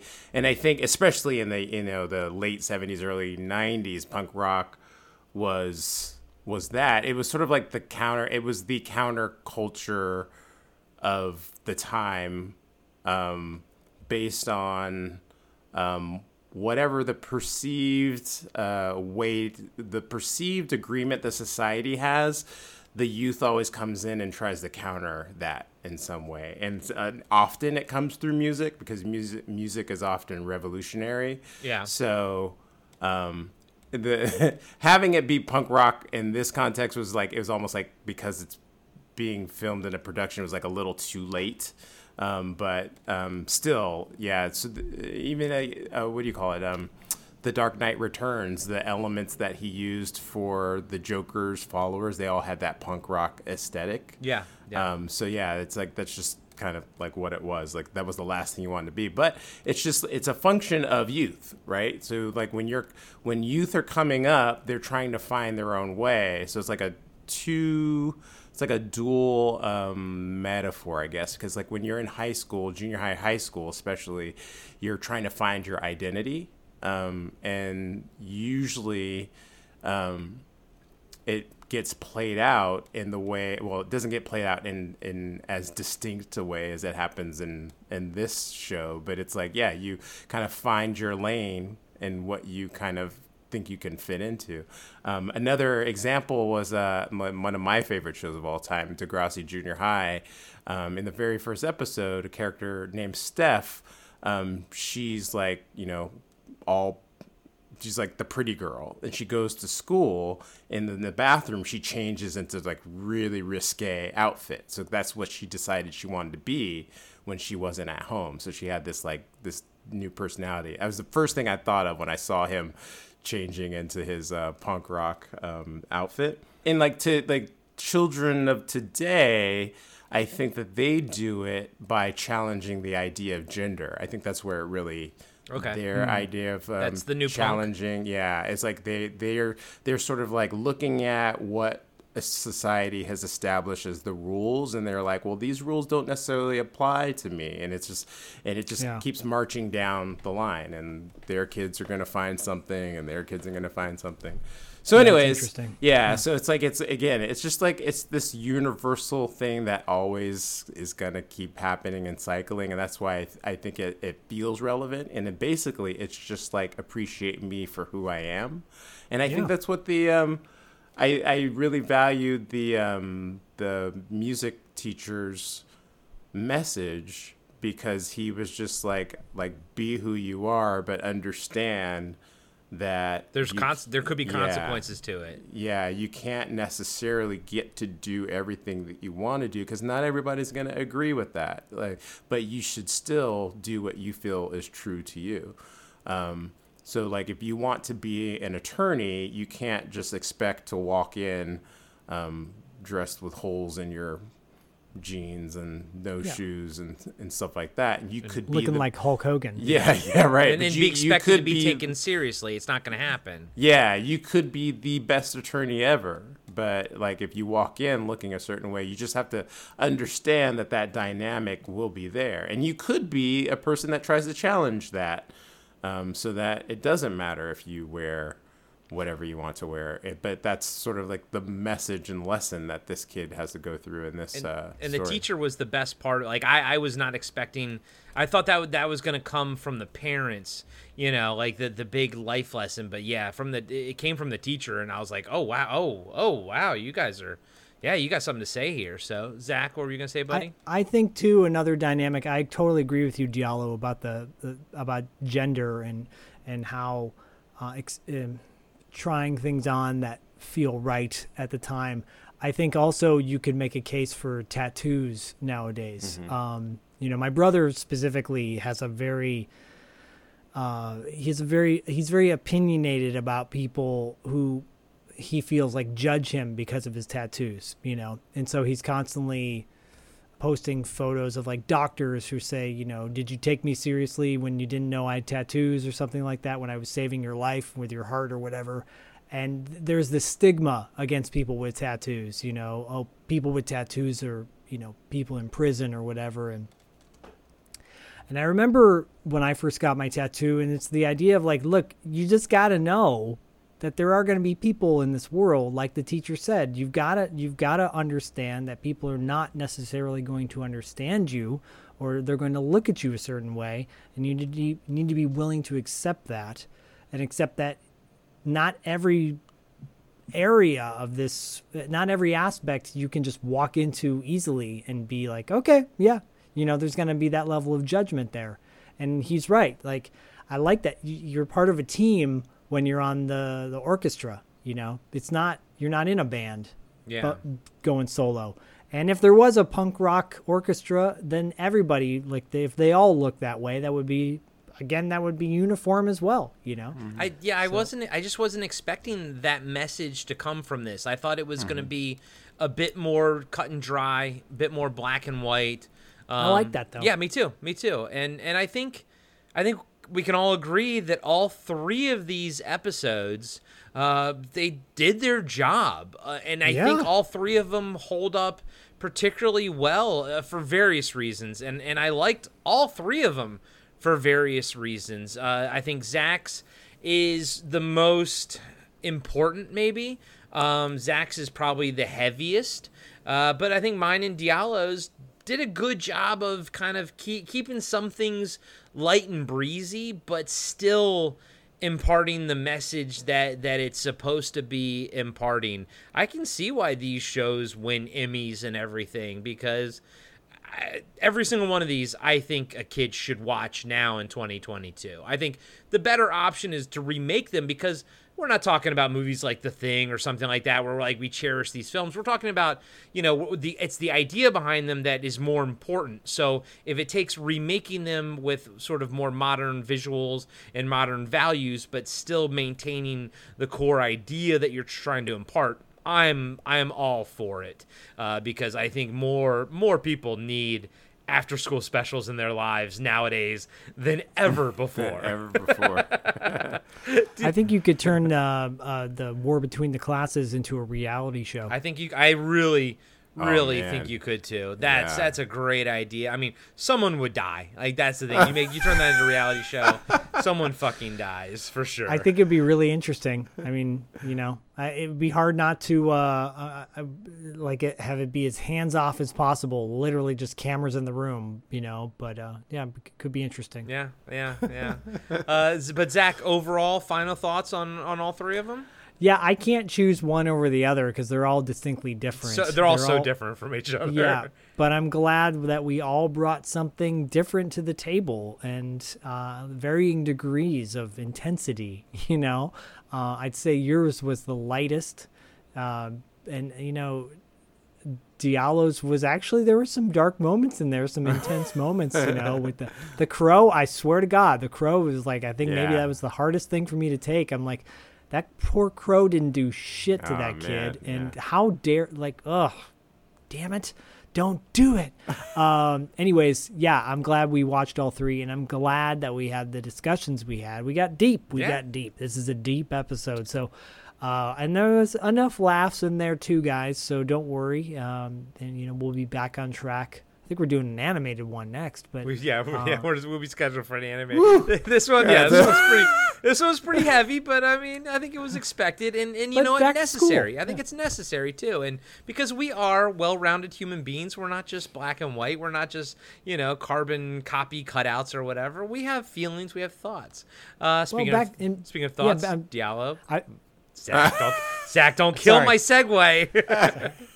go yeah, cut me out cut me out I'll, I'm gonna keep it all in. Diallo, final thoughts on on all three of them. Yeah, I mean they're all they're all great. Like and they're like Zach said in their own way. I can't really necessarily pick one over the other because like they are all like really different. Um, I like the one I brought. Obviously, I like the most. I think it's more.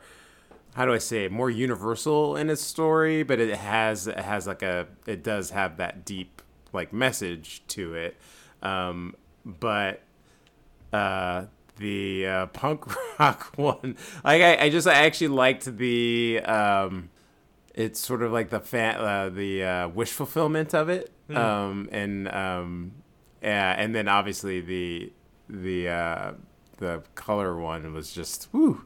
I yeah I got I mean it was it was very almost triggering to me when I was watching it initially like I said I just I just I was hearing these people in 1985 saying the same exact thing I hear people say today and and without any awareness that this is a conversation that has been going on for quite a while, you know. Um, and just all, you know, again, all three of these just, it just goes to show you that education is, should be one of the most important things that we have. We need to have discussions, conversations, we need to think critically. Um, when we don't do that, we start to fall down a rabbit hole of, um, you know, Animal Farm esque.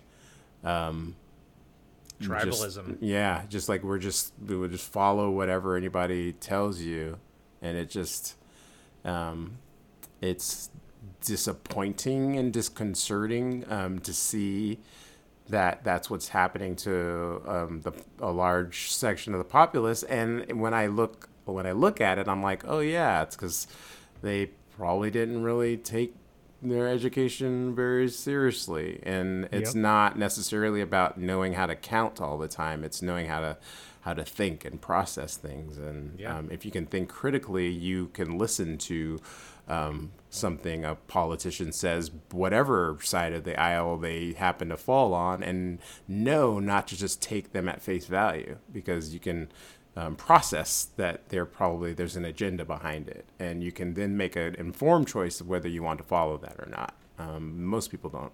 I don't And- think have that. So. And just like the Mortal Kombat 3 uh, arcade machines, uh, you know, banner was knowledge is power uh, forever and ever. That is true. Uh, whether it comes from Mortal Kombat or not, knowledge is power. And, uh, you know, people who want to like you know take away books and ban books and stuff like that i'm sure they'd be more than happy to that this that these high after school specials would also never see the light of day again Oh, yeah. either because uh, a lack of knowledge is how they stay in power so i do hope that Yep. our, i know our conversations tonight uh, were very heavy for our podcast but i i don't know i mean i think they're necessary and I'm gonna have to like wind down with I, a, I know seriously a shot of whiskey or something. this is like the Jeez, thought- heaviest we've ever done. I'm all worked I thought the. Mortal I thought the Mortal Kombat game said uh, cut your dick off and put it up your butt. Shove it up your own fucking ass. Was that the Yeah, one that that's what it killed was. Liu Kang? Or was that which one was that? I think one? Luke. I think Johnny Cage did Johnny that. Cage. Come over here. Get over here and rip your dick off. Oh man, good times, guys. Good times. Diallo, what uh, what you got going on out there in the podcasting world, my dude? Oh man, uh, jeez, it's been a it's been a very eventful uh, past couple weeks for me. Uh, I have a lot of promising, really good, exciting things that have come up um, in terms of uh, projects that I um, am looking to put out to the world. Um, right now, the biggest news is that I actually have a um, uh, professional company that will be editing my um, uh, the First Noel podcast. So I'm going to be reissuing the um, episodes. Oh, you put them out um, like a remastered version, basically. yeah, yeah. So I'm gonna actually Cool. do re. I'm gonna re-record them, and um, um, so it can be new productions. And moving forward, they will all have that um, new production. So we're working on that right now. That's awesome, Um, dude. yeah, and um, because as you know, that was my very first uh, uh, foray into into doing that, and I lear- I was learning as I went along. Um, but I, at the end of the day, I am a writer and a creator, and um, doing the editing was it my is it my jam? But I actually have someone that is uh, highly professional, has worked on film and music, and so they're going to be doing that. And I've already listened to some samples, and it's it's going to be great. So there's that, and then uh, uh, some stuff brewing again for Angel in the Dark. Um, looking to doing some stuff, bringing that back, um, but that'll be some stuff that you know we'll talk about down the line. Um, so right now, first Noel, and we'll see what else hits. That's awesome. yeah. I'm very happy, dude. That's really fucking cool to hear. Uh, Zach, what you got going on, buddy? What's going on in two dollar late fee this month? Well, uh, something that I'm about to announce for the first time. Uh, it's this Saturday, September 24th. Uh, we will be f- celebrating our three year anniversary on $2 late fee on a YouTube live special. Uh, we're doing a fundraiser for uh, Matt Adler. You know, he's from North Shore, Yep. Whitewater Summer, Dream a Little Dream, Teen Wolf. Mostly people know him from North Shore. He uh, is a part of a charity called Momentum Wheels for Humanity. They supply um, people who require wheelchairs with motorized wheelchairs to kind of give them more freedom. And uh, it's a great charity.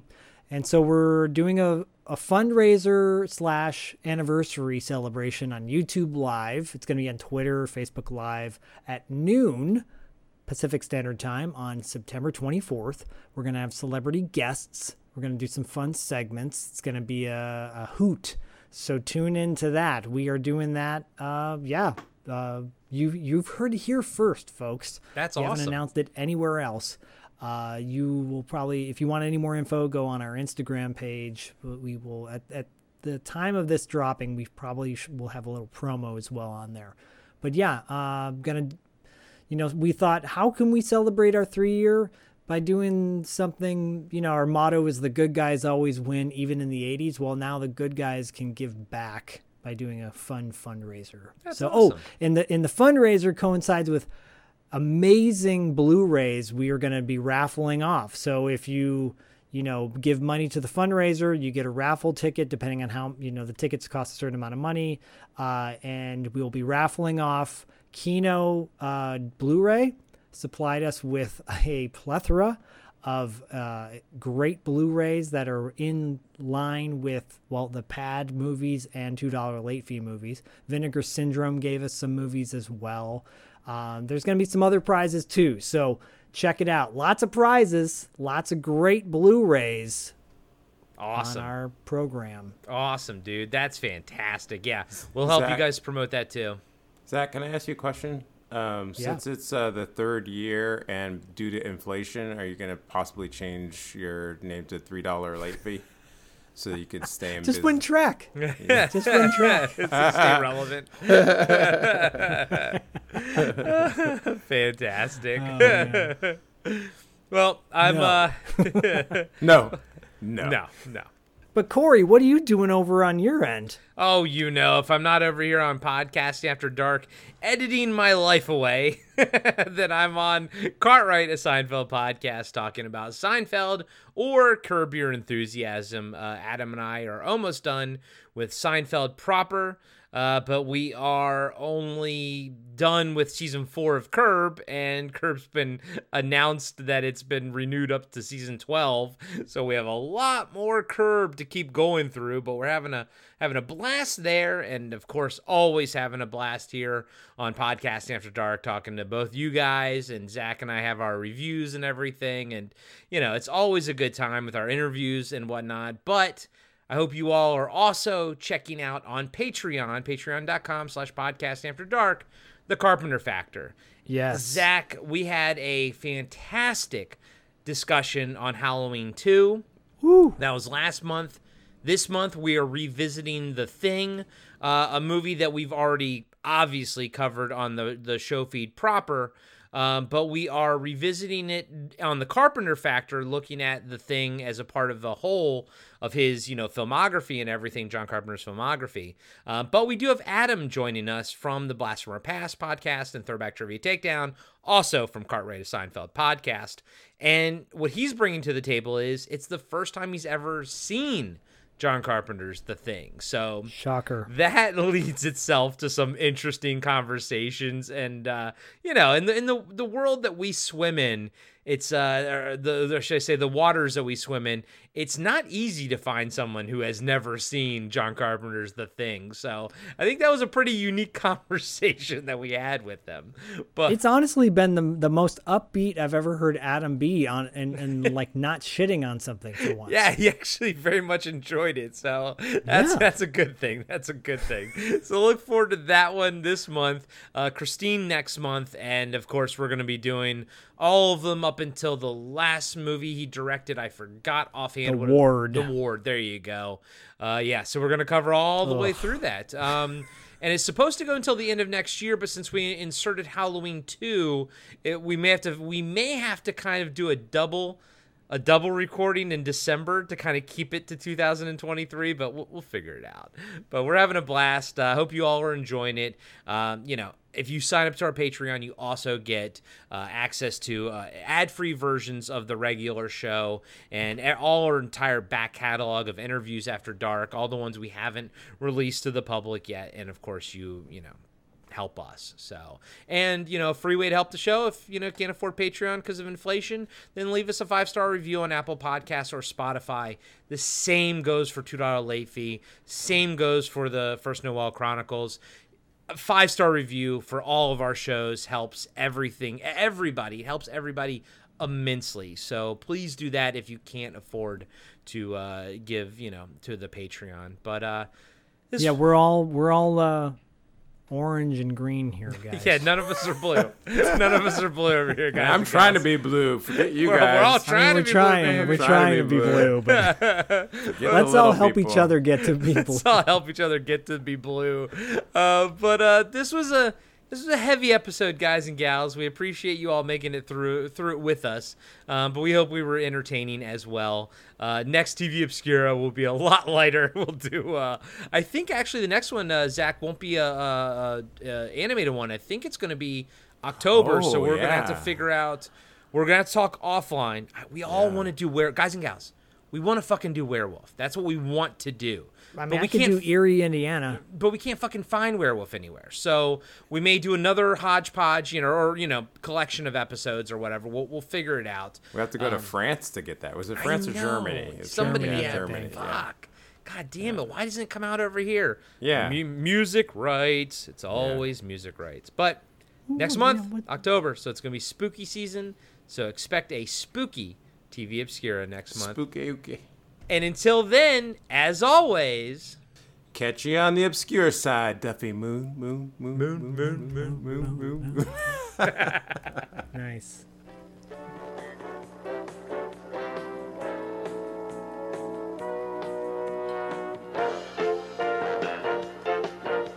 Be sure to subscribe to Podcasting After Dark and give us a five star rating on iTunes. Support Podcasting After Dark on Patreon. Follow us on Instagram and Facebook at Podcasting After Dark. And visit us next time for another installment of Podcasting After Dark with Corey Stevenson and Zach Schaefer.